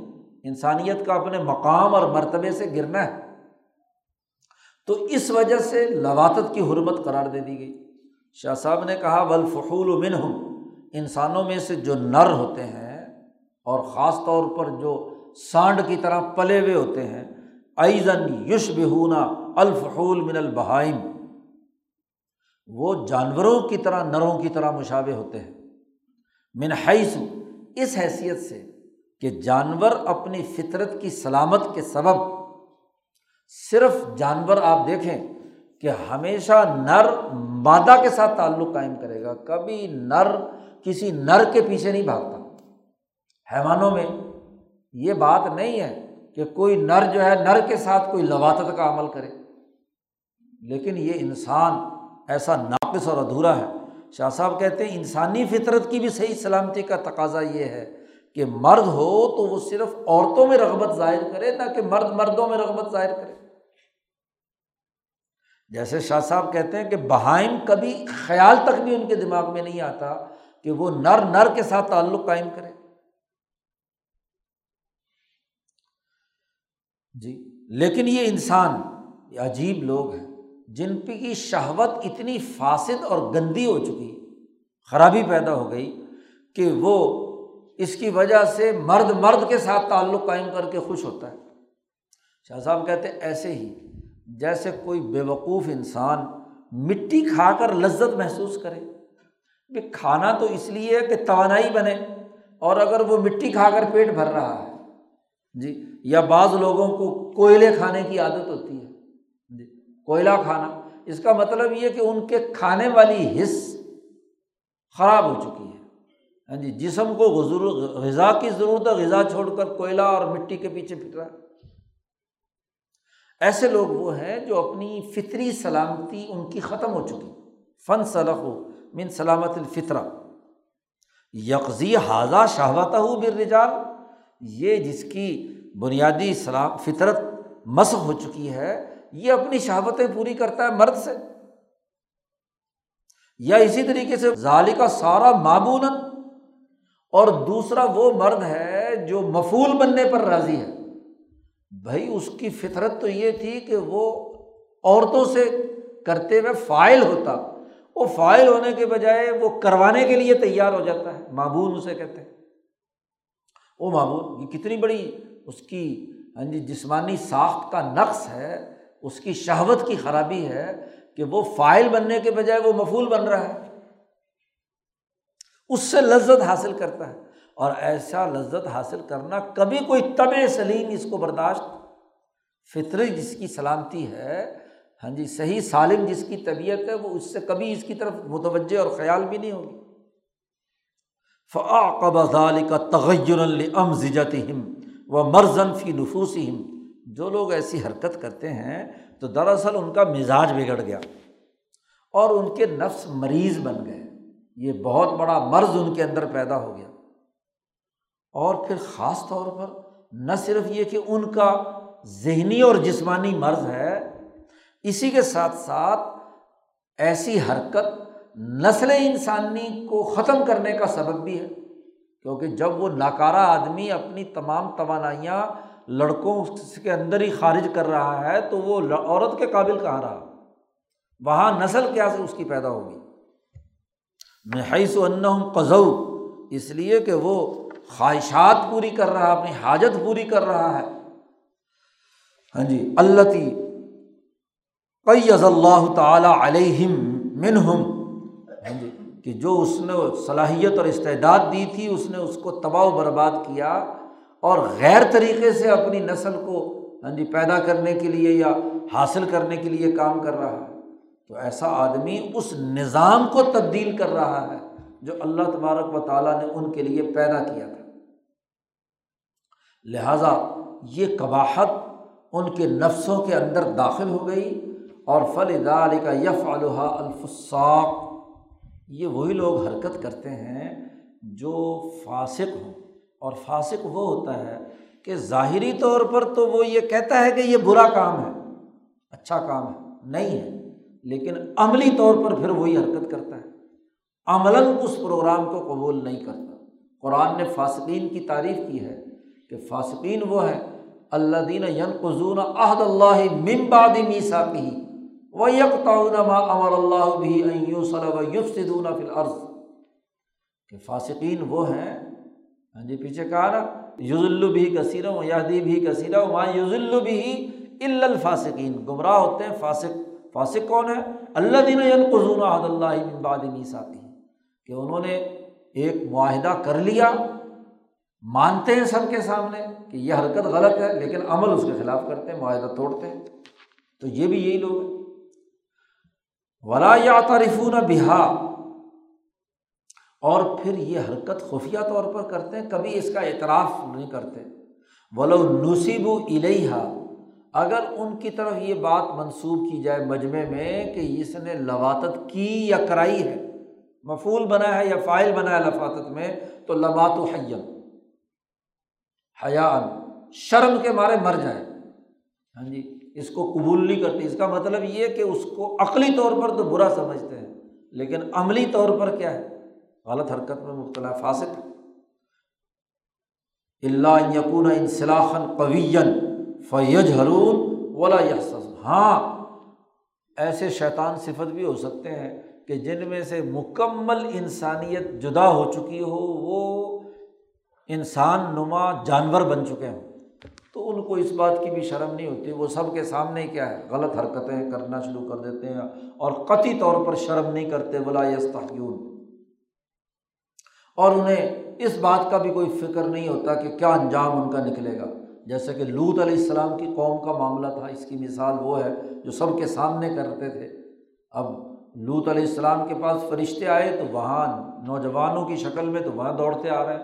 لوت کہہ رہے ہیں کہ بھائی، اگر تمہیں خواہش ہی پوری کرنی ہے تو یہ میری بیٹیوں سے شادی کر لو، جو صحیح طریقہ ہے۔ میں اپنی بیٹیاں تمہیں دیتا ہوں۔ تو وہ آگے سے کیا مذاق اڑا کر لوت سے کہتے ہیں، تمہیں نہیں پتہ کہ ہم کس مقصد کے لیے آئے ہیں؟ ہاں جی؟ تو اس لیے اپنے مہمان ہمارے حوالے کر دو۔ تو اب یہ نہیں معلوم کہ وہی عذاب کے فرشتے تھے۔ تو شاہ صاحب کہتے ہیں کہ یہ شہوت کا ایسا غیر فطری استعمال یہ تمام اقوام عالم میں لواتت کی حرمت کا اصل سبب ہے۔ یہ ہو گیا دونوں کا تعلق شہوت الفرج کے ساتھ۔ جی اور اگلا تعلق تیسرا آ رہا ہے، شہوت سے ہی تعلق رکھنے والا، لیکن اس کا تعلق ہے شہوت البطن سے۔ کہ کھانے پینے میں انسان وہ چیز کھاتا ہے جو انسان میں جا کر انسانیت کو ترقی دے، غذا ملے، جسم توانا ہو، جسم کے اندر طاقت آئے، عقل اپنی جگہ برقرار رہے، قلب اپنی جگہ پر درست رہے۔ لیکن کھائے پیے وہ چیز جو اس کے اندر بجائے توانائی پیدا کرنے کے، بجائے عقل کو ترقی دینے کے ہر وقت نشے میں دھت۔ تو یہ حد سے بڑی ہوئی لذت ہے نا، چسکا ہے کہ شراب کا نشہ، کسی اور ہاں جی جو نشہ آور چیزیں ہیں، اس کا نشہ۔ اب دنیا بھر کے تمام مذاہب میں شراب کو حرام قرار دیا گیا، تمام حکامہ کے یہاں تمام کیا، ایسا شراب کا وہ دائرہ جو ادمان کا لفظ یہاں شاہ صاحب نے بولا ہے، دھت۔ بالکل، ہوش و حواس غائب ہو گئے۔ دنیا کے کس نظام میں یہ جائز ہے کہ کسی سرکاری دفتر میں آدمی جو ہے نا وہ نشے میں دھت ہو کر آ جائے؟ جی نہیں۔ ایک حد اور ایک دائرہ ہے۔ اس کی حد تک جو پیتے بھی ہیں، وہ بھی ایک حد تک ہے۔ لیکن دنیا بھر کے تمام معاشروں، مذاہب اور تمام فلسفوں میں شراب کی حرمت کا بنیادی قانون موجود ہے شہبت ال ہاں جی بطن کی بنیاد پر۔ شاہ صاحب کہتے ہیں، وہ معاش و بنی آدم و تدبیر و منازل و سیاست و مدن تمام اولاد آدم کی معاشی سرگرمیاں اور ان کے گھروں کا نظم و نسق اور ان کے ملکوں کی سیاست کا دار و مدار عقل اور شعور پر ہے۔ لا یتم اللہ بعقل و تنیزن یہ کامل اور مکمل طور پر ترقی یافتہ تینوں چیزیں نہیں ہوتی۔ معائش معیشت، گھریلو نظم و نسق اور ملکی سیاست۔ ان تینوں کے لیے عقل و شعور، عقل و تمیز کا ہونا ضروری ہے۔ وہ ادمان الخمر اور نشے میں دھت رہنا یہ انسان کو ایک ایسے نظام کی طرف لے جاتا ہے جس سے وہ پورا کا پورا سسٹم ٹوٹ جاتا ہے۔ نشے میں دھت ہے تو گھر کا نظم و نسق کیا کرے گا؟ معاشی سرگرمی کام کاج کیا کرے گا؟ جی اور ملک کی سیاست کیا کرے گا؟ تو وہ تو ہر وقت پینے پلانے میں لگا ہوا ہے۔ تو سیاست ملک کا اور قوم کی کیسے ہوگی؟ اور پھر یہی نشہ حد سے بڑا ہوا۔ یہ لوگوں کے درمیان جنگیں، لڑائیاں، حسد، کینہ بوز عداوت پیدا کرنے کا سبب ہوگا۔ آپ کے اندر ہوش نہیں ہے اور وہ اس طرح پی کر کسی کی گھر جا دھمکا، وہاں عورتوں سے دست درازی کی یا اسی طریقے سے کسی اور کے مالی معاملات میں مداخلت کی، کسی دوسرے کو نقصان پہنچایا، کوئی لڑائی بھڑائی ہوگی، وہاں کسی کو قتل وتل کر دیا، تو سوائے لڑائی جھگڑے حسد، کینہ بوجھ رداوت پیدا کرنے کے یہ نشے میں دھت ہونا کوئی عقل کی بات تو نہیں کرتا۔ غیر انا انفسن ہاں ایسے لوگ بھی ہوتے ہیں کہ غلابت شہوت ردیا علاقول کہ پسترین شہوتیں ان کی عقلوں پر غالب آ جاتی ہیں اور وہ اس طرح کی رضیل حرکتوں کو قبول کر لیتے ہیں۔ وہ افسد علیہم ارتفاقات اور اپنے ارتفاقات کو تباہ و برباد کر لیتے ہیں۔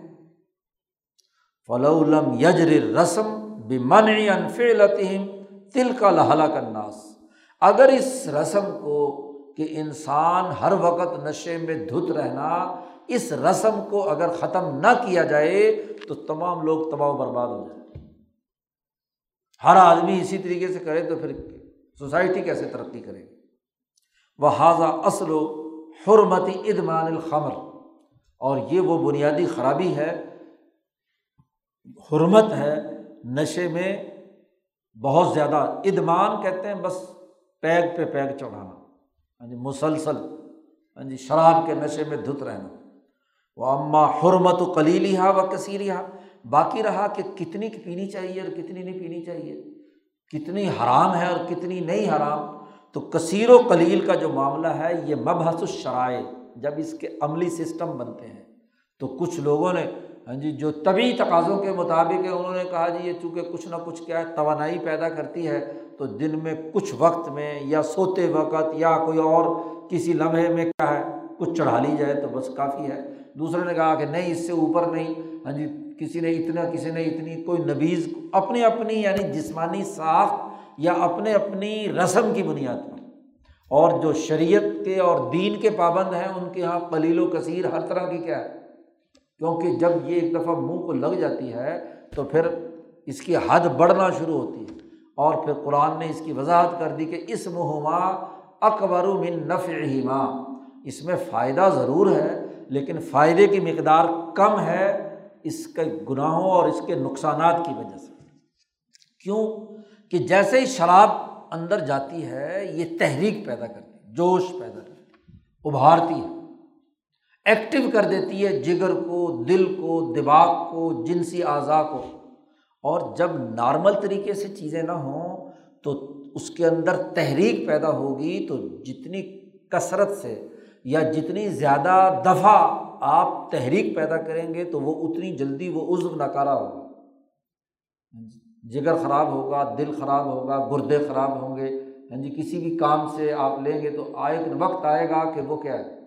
وہ جو وقتی تسکین ہے وہ تو ضرور مل جائے گی۔ کسی کو قرآن نے کہا کہ اس مہما اکبر من نفرما لیکن یہ بحث مبحث الشرائع کی ہے۔ یہاں جو ہم بات کر رہے ہیں وہ آفاقی تمام مذاہب کی بنیاد پر، حکمت البر والاسم کی احساس پر۔ تو یہ تین وہ بنیادی خرابیاں ہیں جو اعمال شہویہ کہلاتی ہیں۔ دو کا تعلق شہوت الفرج سے ہے اور ایک کا تعلق شہوت البطن سے اس کے بعد دوسری قسم تھی ہاں جی اعمال صبعیہ درندگی والے اعمال۔ تو درندگی والے اعمال یہاں شاہ صاحب بیان کر رہے ہیں۔ شاہ صاحب کہتے ہیں، ان میں سب سے اہم ترین جس پر تمام اقوام عالم کا اتفاق ہے درندگی کے حوالے سے، وہ قتل دوسرے انسانوں کو قتل کرنے کی حرمت اور دوسرے انسانوں کی ایسی پٹائی کہ ان کا کوئی عزو ضائع ہو جائے۔ تو اس پر بھی تمام مذاہب اور اقوام عالم کا کیا ہے؟ اتفاق ہے۔ شاہ صاحب نے یہاں بھی وہی بات کہی، انسان کے اندر جیسے جنسی خواہش حد سے بڑی ہوئی نر کے اندر ہوتی ہے، ایسے ہی جا انسانوں میں سے جو نر ہوتے ہیں جو جانوروں سے مشابت رکھتے ہیں، ان میں غضب، غصہ۔ جی وہ بھی، اور غضب کا تعلق قلب سے ہے۔ قلب جتنا سخت ہوگا، اتنا ہی اس کے اندر کیا ہے؟ شدت کا غصہ ہوگا، یا طاقت ہوگی جس قلب کے اندر، اس میں غصہ آئے گا۔ کمزور آدمی کو غصہ آتا ہے۔ وہ غصہ نہیں ہوتا، وہ تو چڑچڑاپن ہوتا ہے۔ جو غصہ اور چیز ہوتی ہے۔ تو غصہ کا تعلق بہادری سے، دلیری سے۔ غضب کا تعلق۔ تو جانوروں میں غضب ہوتا ہے علامہ سد ان مطلوبن اگر وہ طاقتور کسی چیز کو لینا چاہے اور کوئی اس کی مطلوبہ چیز میں رکاوٹ بنے، تو اس کا غضب بھڑکتا ہے۔ اس کا غضب بھڑکتا ہے۔ اور پھر اس کے نتیجے میں وہ نقصان پہنچاتا ہے۔ جی کسی دوسرے کو غصے میں اپنے آپ کو یا دوسرے انسان کو یا جو راستے میں رکاوٹ بن رہا ہے اس کو۔ اور نقصان پہنچانے کی ممکنہ شکلیں دو ہی ہیں، یا بندہ مار دیتا ہے، یا کوئی اس کا عزب ضائع کر دیتا ہے۔ قتل یا ضرب۔ لاکن نلفحول من البہائم۔ لا توجہ الا اللہ الا مطلوب محسوس اور متوہم۔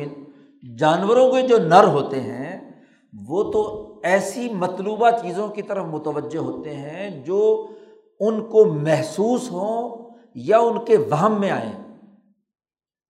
تو اس پر غضبناک ہو کر جپٹتے ہیں وہ۔ جی، لیکن انسان اپنا طلب کرتا ہے ان چیزوں کو جو متوہم بھی ہوں اور معقول بھی ہوں، محسوس نہ بھی ہوں۔ عقلی طور پر بھی انہیں چاہیے کہ فلانا چیز مجھے چاہیے ہے، مطلوبہ چیز، تو اس کی طرف انسان متوجہ ہوتا ہے۔ اور اس کی حرص جانوروں کی حرص سے زیادہ ہوتی ہیں وہ حرص ہو اشد من حرص البہائم اچھا اب جانوروں میں جب لڑائی ہوتی ہے اور جو شکست کھا جاتا ہے ہاں جی تو شکست کھانے والا شکست کھا کر بیٹھ جاتا ہے اور کینا نہیں پالتا۔ وہ جو بس لڑائی ہوئی، جو طاقتور نے طاقتور نے کام کیا، غالب آ گیا، تو مغلوب جو ہے، اس نے سرنڈر ہو کر معاملہ ختم۔ جانوروں کا تو معاملہ یہ ہے۔ اللہ من کان ماں کانا مصر الفحول من البل والبقر والخیل البتہ کچھ جانور ایسے ہیں جن کا کینہ بڑا مشہور ہے۔ جی وہ اگرچہ ہاں جی شکست ظاہری طور پر تسلیم کر لیتے ہیں۔ مثلاً بعض اونٹ کا کینہ جیسے مشہور ہے۔ جی یا ایسے ہی گائے کا کینہ مشہور ہے، سانڈ جو ہوتا ہے نا، بیل۔ اس کو جس نے تنگ کیا ہوا ہو تو دل میں وہ بھی رکھتا ہے اور اگر قابو آ جائے تو پھر سینگ پیٹ پہ رکھ کر گھما دیتا ہے۔ ایسے ہی گھوڑے کا معاملہ بھی یہ ہے کہ وہ بھی کیا ہے، جو طاقتور قسم کے، نسلی قسم کے گھوڑے ہوتے ہیں، وہ بھی اپنا کینہ دل کے اندر رکھتے ہیں۔ موقع ملتے ہی اس اپنے کینے کو کیا ہے، کہیں نہ کہیں۔ اچھا یہ تو پھر بھی کبھی کبھی بھلا دیتے ہیں۔ ول انسان و قید ولا انسان یہ انسان خاص طور پر بہادر اور دلیر اور طاقتور ہو، یہ کینا پالتا ہے لیکن کبھی بھولتا نہیں ہے۔ بولا یہ انسان اور جب بھولتا نہیں ہے، تو جب اس کا داؤ لگتا ہے، تو دوسرے کو قتل کرتا ہے یا اس کا کوئی عزب تباہ و برباد کرتا ہے۔ ولافتی حفیم باب التقاتل۔ اگر ان کے درمیان لڑائی، جھگڑا یعنی اس کینے کی وجہ سے، جس کو وہ بھول نہیں پایا، اس کی وجہ سے لڑائی کو اگر جائز قرار دے دیا جائے تو پورا مدنی تباہ ہونا، اس کا پورا اجتماعی نظام، ملکی نظم و نسق تباہ ہو کر رہ جائے کیونکہ جو کینہ موجود ہے، اس کی بنیاد پر دوسرے کی جان لینے کی اجازت دی جائے تو پھر یہ ان کے بندے قتل کرے گا، وہ ان کے بندے قتل کریں گے، جس کو جیسے جیسے موقع ہوگا، بلکہ وہ حسد اور کینہ اپنی پیدا ہونے والی چھوٹی اولاد میں منتقل کیا جاتا ہے کہ باپ کا تو نے بدلا لینا ہے۔ ہاں جی جیسے ہی وہ بڑا ہوتا ہے تو وہ جا کر اس کے بندے مار دیتا ہے۔ تو یہ فساد واقع ہوتا ہے۔ اور جب یہ ہوتا ہے تو وقت طلت معاش ہوں ان کی جو معاشی سرگرمیاں، زندگی کی تمام پہلو جو ہیں، وہ مختل ہو کر رہ جاتی ہیں، ان میں خرابی پیدا ہو جاتی ہے، رکاوٹیں پیدا ہو جاتی ہیں۔ فعلہموں اس لیے اجتماعی طور پر تمام انسانوں میں کو الہام کیا گیا کہ قتل اور کسی دوسرے کو ایسی مار پیٹ جس سے نقصان پہنچے، یہ حرام ہے۔ ہاں اللہ مسلحت عظیمت من قصاصن و نحوی۔ ہاں البتہ کسی بڑی اجتماعی مسلحت کی وجہ سے۔ اور وہ اسی وقت ہے جب قصاص کا قانون ہو یعنی جو جسے قتل کرے گا بدلے میں اسے تو تمام مذاہب میں یہ قصاص کا قانون موجود ہے اور قصاص کے اس قانون کی نافذ ہونے کی وجہ بھی یہی ہے کہ سوسائٹی میں قتل و غارت گری کا بازار گرم نہ ہو جائے۔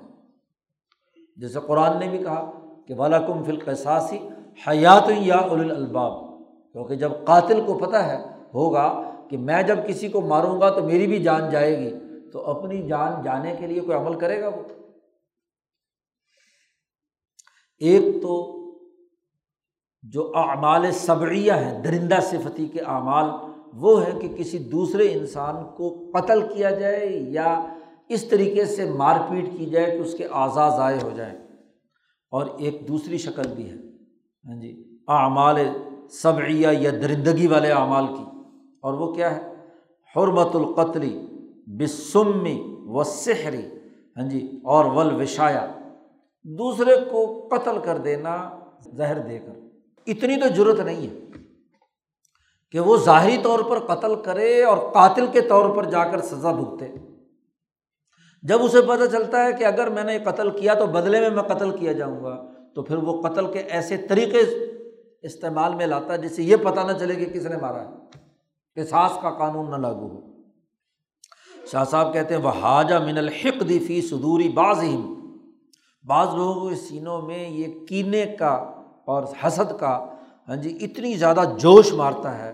مثل ما حاجہ فل صدر الاولین، جیسے پہلے والے جو ہیں ان کے اوپر ہوتا ہے۔ یعنی قاتلین کے دلوں میں جیسے ہوتا ہے۔ لیکن وہ خاف القصاص، انہیں ڈر ہوتا ہے کہ قصاص بدلے میں مجھے بھی قتل کیا جائے گا۔ تو فن حدرو، پھر وہ متوجہ ہو جاتے ہیں کہ کھانے میں زہر ملا کر مار دو۔ یا کسی جادو کے ذریعے سے قتل کر دو۔ دنیا بھر کے تمام انسانوں میں جو طریقے ہیں، ان کی بنیاد پر بات ہو رہی ہے نا۔ تو دنیا میں مختلف طریقے ہیں، مختلف مذاہب کے یہاں ہے کہ جادو کے نتیجے میں بھی بندے مارے جا سکتے ہیں۔ وہ حاضہ حال ہو یہ جو اس کی حالت ہے بے منزلت حال القتل، یہ بھی قتل کی طرح ہی ہے۔ بلکہ اس سے زیادہ سخت ہے، بل اشد بن ہو اس لیے کہ فن القطر قتل جو ہے وہ تو ظاہری طور پر ہو رہا ہے اور اس سے بچنے کا کوئی طریقہ دریافت کیا جا سکتا ہے۔ لیکن ہادہ لا یمکن تخلص میں نہ جادو اور اس طریقے کے طریقوں سے تو اس سے بچنا بھی کیا ہے۔ دوسرے فریق کو پتہ بھی نہیں چلتا اور وہ بیچارے کو زہر دے کر مار دیا۔ اور ون حدر ایزن القذف۔ اسی طریقے سے درندہ صفتی کے اعمال میں سے یہ بھی ہے کہ کسی پر تہمت لگائی جائے۔ قذف، اس کی بہتان تراشی کرنا۔ ولمشی بھی الازی سلطان، اور جا کر کسی طاقتور حکمران سے جھوٹا الزام لگا کر بروا دینا۔ خود تو قتل نہیں کیا، لیکن قتل کروا دیا حکمران سے۔ ہاں جی جھوٹا الزام لگوائے، گواہیاں پیش کروائی، جھوٹی گواہیاں دلوائی، عدالت سے ہی مروا دیا اپنے مخالف۔ تو یہ بھی اعمال سویہ درندگی یعنی کسی انسان کی جان لینا یا کسی اس کے، کسی عزو کو تباہ و برباد کرنا، یہ ہاں جی ان تمام اعمال میں شامل ہے۔ یہاں تک ہو گئے، دو دائرے ہو گئے اعمال صبعیہ کے۔ اب رہ گیا تیسرا کہ جس میں معاملات کے اندر انسانوں کو نقصان پہنچانے والے پیشے اختیار کرنا۔ حرمت الاسام الخر دوسرے جو گناہ ہیں ان کی حرمت۔ دوسرے کون کون سے ہیں؟ شاہ صاحب نے یہاں اس کی تفصیلات بیان کی ہیں۔ خلاصہ اس کا کیا ہے؟ نو بنیادی جرائم ہیں اس کے علاوہ یعنی پیشے جو غلط ہے۔ چوری، ڈاکہ، کسی کا مال لوٹنا جی جھوٹا دعویٰ کر کے کسی سے عدالت سے فیصلہ کروا کے اس کی چیز پر قبضہ کر لینا، جھوٹی قسم اٹھا کر ہاں جی کسی دوسرے سے مال بٹور لینا، جھوٹی گواہی دے کر لوگوں سے کیا ہے مال لے لینا، اسی طریقے سے ناپ تول میں کمی کر کے دوسرے کے مال پر کیا ہے قبضہ کر لینا۔ اسی طریقے سے جوا، اسی طریقے سے سود، اسی طریقے سے ظالمانہ ٹیکسیز ظلم پر مبنی ٹیکس لگا کر دوسروں کی محنت اور کمائی پر ڈاکہ ڈالنا، یہ بھی کیا ہے، آسام میں سے ہے اور یہ بھی حکمت البرنی والی اسم کے تحت جرم ہے۔ جی ظالمانہ ٹیکسیشن دنیا کے کسی بھی نظام میں نہیں ہے۔ ہر جگہ پر اس پر پابندی ہے۔ تو یہ نو بنیادی معاملات ہیں جو غلط پیشے کہلاتے اقساب زارہ نقصان پہنچانے والے پیشے۔ شاہ صاحب نے کہا، بل معائش اللہ جعل اللہ تعالی عبادی ہی سب سے پہلے تو شاہ صاحب نے کہا کہ وہ معاشی سرگرمیاں جن کو اللہ تعالیٰ نے اپنے بندوں کے لیے مقرر کیا ہے، وہ بنیادی طور پر درج ذیل ہیں، چھ ہی ہیں۔ جی کون کون سے؟ نمبر ایک، الالتقاط من الارض المباحہ۔ قدرتی ہاں جی چیزوں کو جو اللہ نے جنگلات میں رکھی ہیں، وہاں سے جنگل سے قدرتی اشیا کو لے کر آنا۔ معدنیات ہوں، تیل ہو، لکڑیاں ہوں، کوئلہ ہو، وغیرہ وغیرہ۔ جو قدرتی حالت میں قدرتی وسائل تھے، ان قدرتی وسائل کو کسی انسان نے لے لیا۔ اب اس میں محنت، مشقت کر کے یا شہر میں لا کر بیچ کر وہ اس سے روٹی روزی کما رہا ہے۔ جی پہلا۔ نمبر دو ورائے جانوروں کو پال کر ان کی، ان میں بڑھوتری کر کے رزق کمانا۔ رزق کمانے کا دوسرا طریقہ، دوسرا پیشہ بکریاں چرانے کا ہے۔ تیسرا پیشہ زراعت کا ہے۔ فصلیں کاشت کرنا اور اس کے ذریعے سے کیا ہے؟ اپنی ضروریات کی چیزیں لینا۔ چوتھی چیز صنعت ہے، دستکاری ہے، جس کے ذریعے سے آپ کسی چیز میں، کسی قدرتی شے میں یا کسی زرعی چیز کے اندر یا کسی جی چرانے والی جو بھیڑے ویڑے ہیں، ان کی اون کے اندر کوئی دست کاریگری سے اس میں افادیت پیدا کرتے ہیں اور اس افادیت کو فروخت کر کے آپ رزق کماتے ہیں۔ چار، نمبر پانچ، تجارت یعنی اس شے کو جو تیار ہوئی ہے صنعت کے ذریعے سے یا زراعت کے ذریعے سے، اس کو ایک جگہ سے دوسری جگہ منتقل کر کے دوسرے لوگوں کو ہاں جی اس سے مستفید ہونے کا موقع دینا، جس کو ہاں جی یوٹیلیٹی آف پلیس کہا جاتا ہے، افادہ مقام جسے کہا جاتا ہے، وہ آپ اس اس کے ذریعے سے کوئی پیشہ کما رہے ہیں۔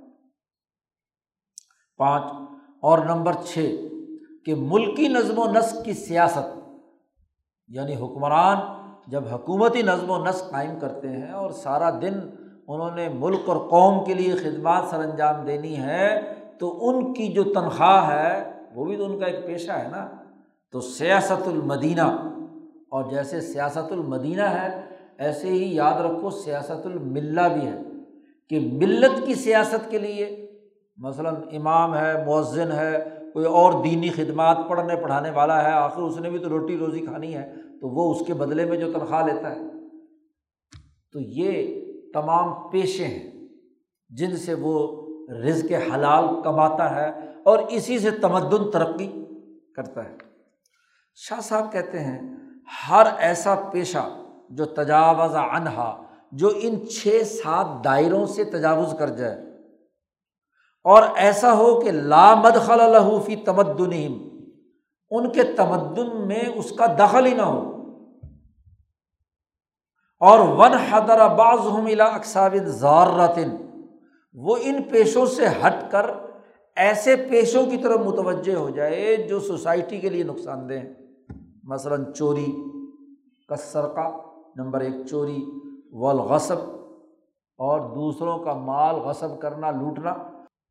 وہ حاضی کلحہ مدمرت المدینہ یہ سارے پیشے ایسے ہیں جو مملکت اور شہری جو زندگی ہے اس کو تباہ و برباد کرنے والے، توڑ پھوڑ کر رکھنے والے۔ اس لیے انہیں الہام کیا گیا کہ یہ تمام چوری، ڈاکہ، قتل و غارت گری یہ تمام کے تمام پیشے جو ہیں حرام ہیں۔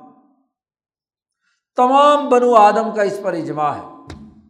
حتیٰ کہ وہ ان باشر حل وسعت منہم فی غلبائی نفس ہی اگرچہ وہ لوگ نافرمان جو اپنے نفس کے غلبے سے یہ حرکت بھی کرتے ہیں، وہ بھی اس کو ناجائز سمجھتے ہیں۔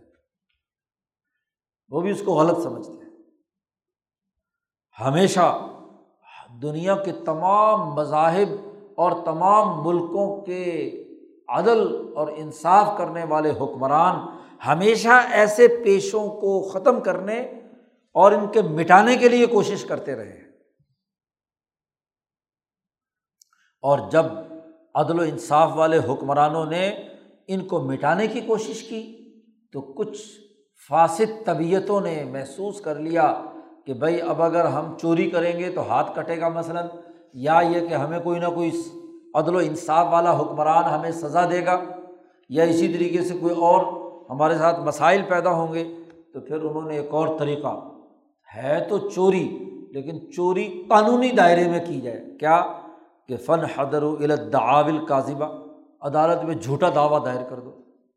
کہ اس نے میری فلانی چیز دینی تھی، اس کے گھر میں نکلوائی جائے۔ اب وہاں جھوٹی گوائیاں دے دے کر کیا ہے؟ تو اب ہے تو چوری، لیکن قانون کے راستے سے حاصل کر لی آپ، انہوں نے۔ اسی طریقے سے ول یمون الغموس اور جب بھی مقدمہ عدالت میں ہوگا اور وہاں کوئی قسمیں اٹھانے کی بات آئے گی تو جھوٹی قسمیں اٹھا رہی حلفیہ بیان داخل کریں گے۔ ہاں جی۔ سو فیصد وکیل کو بھی پتہ ہے جھوٹا ہے، لیکن وہ بھی داخل کر رہا ہے اور دینے والا بھی کہتا ہے کہ جھوٹا ہے۔ تو ایسی یمین اٹھا لیں گے۔ ایسے ہی بس زور، جھوٹا دعویٰ دائر کیا ہے تو جھوٹی گواہیاں بھی تو دیں گے۔ جھوٹی گواہی پیش کریں گے۔ اس طریقے سے کیا دوسرے کا مال لوٹنے کی کوشش کریں گے؟ ایسے ہی وہ تدفیف الکیلی ول وزن ناپ تول میں کمی۔ اسی طریقے سے بلقمار جوا ور ربا سود اضعاف مضافہ یہ کل نو پیشے ہو گئے۔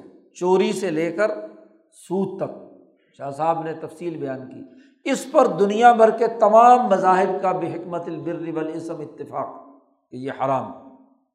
وہ حکم ان کا حکم جو ہے ہاں جی حکم و تلکل اقساب زارہ نقصان پہنچانے والے پیشوں والا حکم ہے۔ لہٰذا ان تمام کو کیا ہے؟ یعنی یہ جھوٹا دعویٰ بھی، جھوٹی قسمیں بھی، جھوٹی گواہی بھی، کم تولنا اور کم ناپنا بھی، اسی طریقے سے جوا، سود، یہ تمام کے تمام نقصان پہنچانے والے پیشے ہیں۔ یہ بھی اسی طرح حرام ہیں جیسے پیچھے بیان کیا تھا چوری اور ڈاکہ حرام۔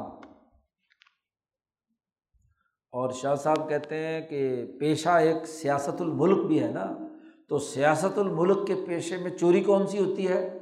شاہ صاحب کہتے ہیں وہ اخذ العشر المنحق، ظالمانہ عشر یا ٹیکس منحق جو لوگوں کی جڑ کاٹ دے۔ ہاں جی ان کو تباہ و برباد کرنے والا ٹیکس۔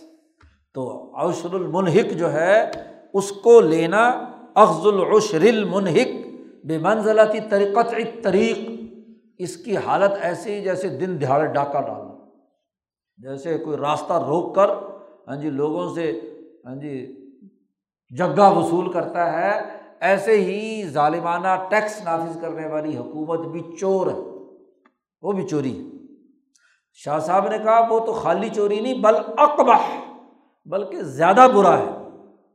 بھائی، جس حکومت کو ذمہ داری سونپی گئی تھی کہ وہ ان بائیس کروڑ لوگوں کی ضرورت پوری کرے، وہی چور بن جائے، تو یہ زیادہ برا ہے نا۔ اب ڈاکہ ڈالنے والے کو تو ذمہ داری نہیں دی گئی تھی کہ نا جی وہ کیا ہے؟ جی لوگوں کی ضروریات کا لحاظ رکھے، اس کا کیا پتہ تھا کہ ڈاکو آئے گا اور لوٹ کر لے جائے گا۔ لیکن جسے اپنا سربراہ بنایا، جسے آپ نے اپنی باغ ڈور خود سنبھالی وہی آ کر آپ کے اوپر ظالمانہ ٹیکس لگائے تو اس سے بڑی کباہت اور کیا ہوگی؟ بد اقبا زیادہ کبھی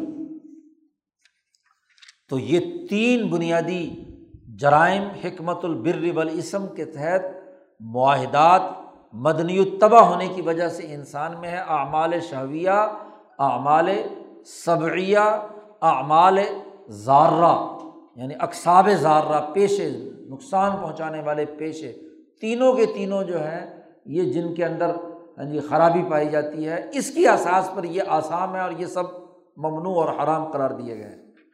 شاہ صاحب کہتے ہیں وہ بالجملات خلاصہ یہ ہے فلحاظ الاسباب۔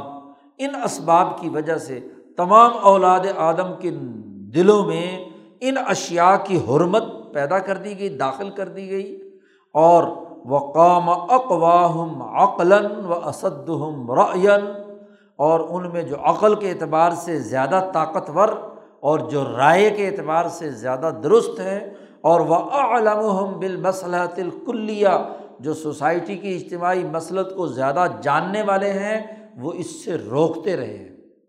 ہمیشہ ہر قوم کے اوقلا ہر قوم کے مدبرین، ہر قوم کے زیادہ اجتماعیت کی مسلطوں کو جاننے والے لوگ تب قطن بعد تب قطن ایک طبقے کے بعد اپنی اگلا طبقہ، اگلے کے بعد اگلا طبقہ، پورے تاریخی تسلسل کے ساتھ اٹھا کر دیکھ لو، دنیا کے ہر مہذب قوم کے تمام افراد نسل در نسل جو جتنا زیادہ عقل مند رہے ہیں، ان تمام سے روکتے رہے۔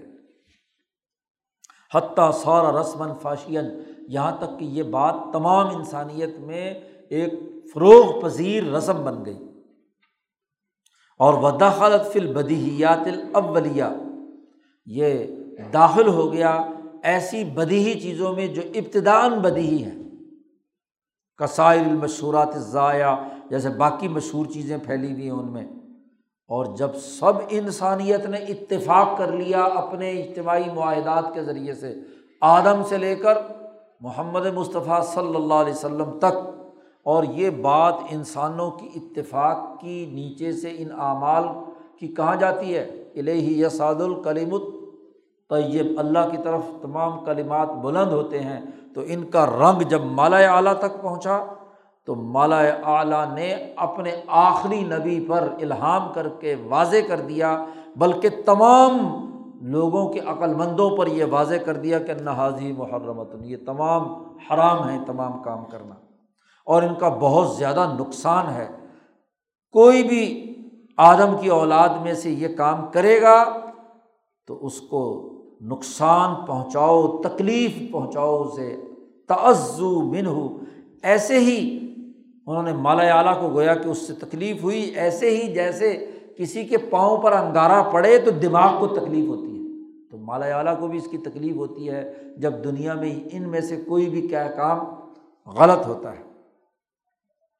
اور جیسے یہ پاؤں پر انگارا جو ہے اس کا احساس و ادراک اسی لمحے اس کی قوۂ ادراکیہ کو ہو جاتا ہے اور اس سے اس کو تکلیف ہوتی ہے اور پھر وہاں سے جیسے ہی دماغ کو تکلیف ہوتی ہے تو دماغ آڈر دیتا ہے، ہاتھ کو، باقی اعضاء کو کہ اس انگارے کو کیا ہے؟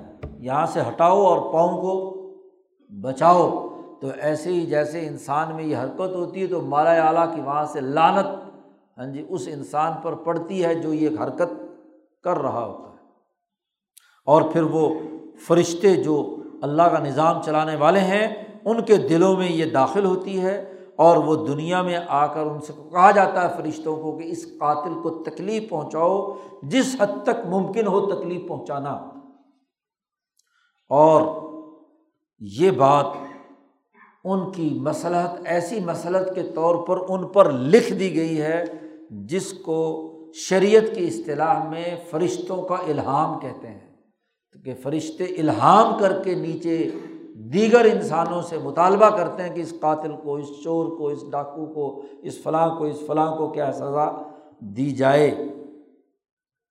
اب وہاں اس کی سزا کا بھی وہ ذکر کر دیتے ہیں۔ اور پھر اس کے مطابق اگر تو دنیا میں سزا ممکن ہو تو دنیا میں ہو جاتی ہے۔ ورنہ وہ پھٹکار پڑتی رہتی ہے اور مرنے کے بعد اس کی سزا کے اگلے مراحل جو ہیں وہ شروع ہوتے ہیں۔ اور اسی وجہ سے کہ جس آدمی نے یہ حرکت کرنی ہے، یہ لکھ دی گئی ہے، جس کو شریعت میں الہام ملائکہ کہا، جب وہ ابھی پیدا ہو رہا ہے کہ ماں رزق ہو وما اجل ہو وما عمر ہو و شقین او سعید ان چار باتوں کا وہاں اعلان فرشتہ کر دیتا ہے کہ اس کا رزق کیا ہوگا؟ اس کی عمر کتنی ہوگی؟ ہاں جی اس کی موت کب آئے گی؟ یہ بد وقت ہے یا نیک وقت اور یہ تو تھا شریعت میں اس کو الہام ملائکہ کہا جاتا ہے۔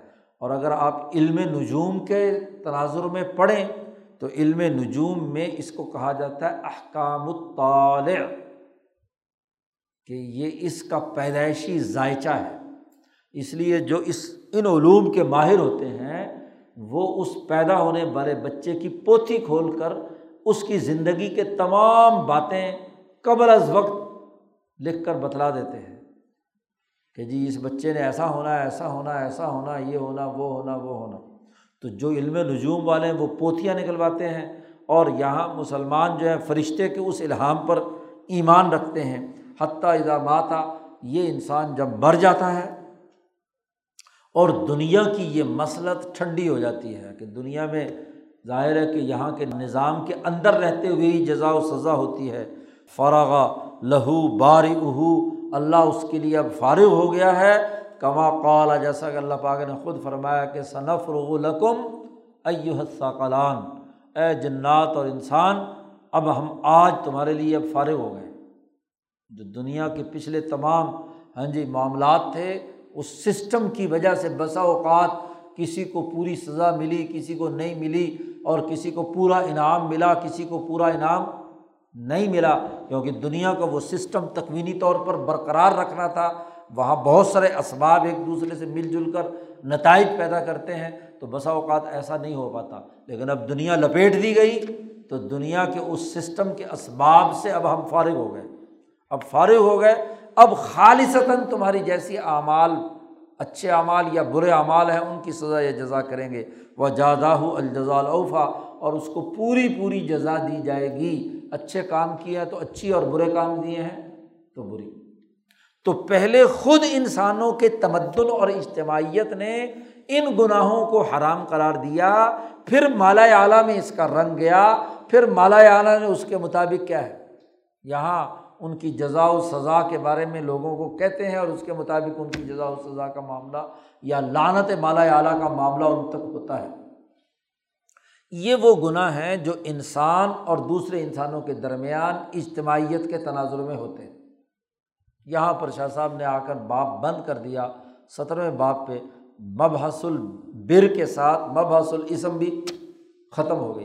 مقدمہ کتاب میں شاہ صاحب نے یہ بات کہی تھی کہ میں نے جب تمام دنیا بھر کے شرائع اور مذاہب کا مطالعہ کیا تو ان تفاصیل اسرار شرائع اعلیٰ قسمیں دو قسموں میں۔ ہاں جی ایک مبحث البر والاسم اور دوسری مبحث السیاسہ الملیہ۔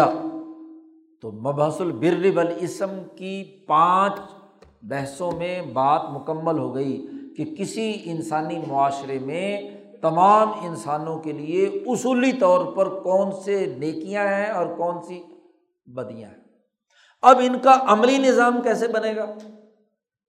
عملی نظام کی کیا تفصیلات ہیں؟ سیاست الملیہ کیا ہے؟ ہر ہر قوم اور ملک کی۔ اس کے لیے شاہ صاحب نے اگلا چھٹا مبحث مقرر کیا ہے، جس میں اصولی بحث کی ہے تمام مذاہب عالم کے تناظر میں۔ اور پھر ساتواں مبحث بنایا ہے کہ محمد مصطفیٰ صلی اللہ علیہ وسلم نے اس بر اور اسم کے عملی نظام بنانے کے کون سے اصول اختیار کیے ہیں؟ تو آگے اس قسم الاول کے دو مباحث رہ گئے۔ چھٹا اور ساتواں۔ تو یہ قسم اول مکمل ہو جائے گی اور پھر اس قسم اول کے بعد قسم ثانی میں اس کی آگے تفصیلات آ رہی ہیں۔ اللہ تعالیٰ شاہ صاحب کی باتوں کو سمجھنے اور عمل کرنے کی توفیق عطا فرمائے۔ اللہ مسلم علیہ محمد۔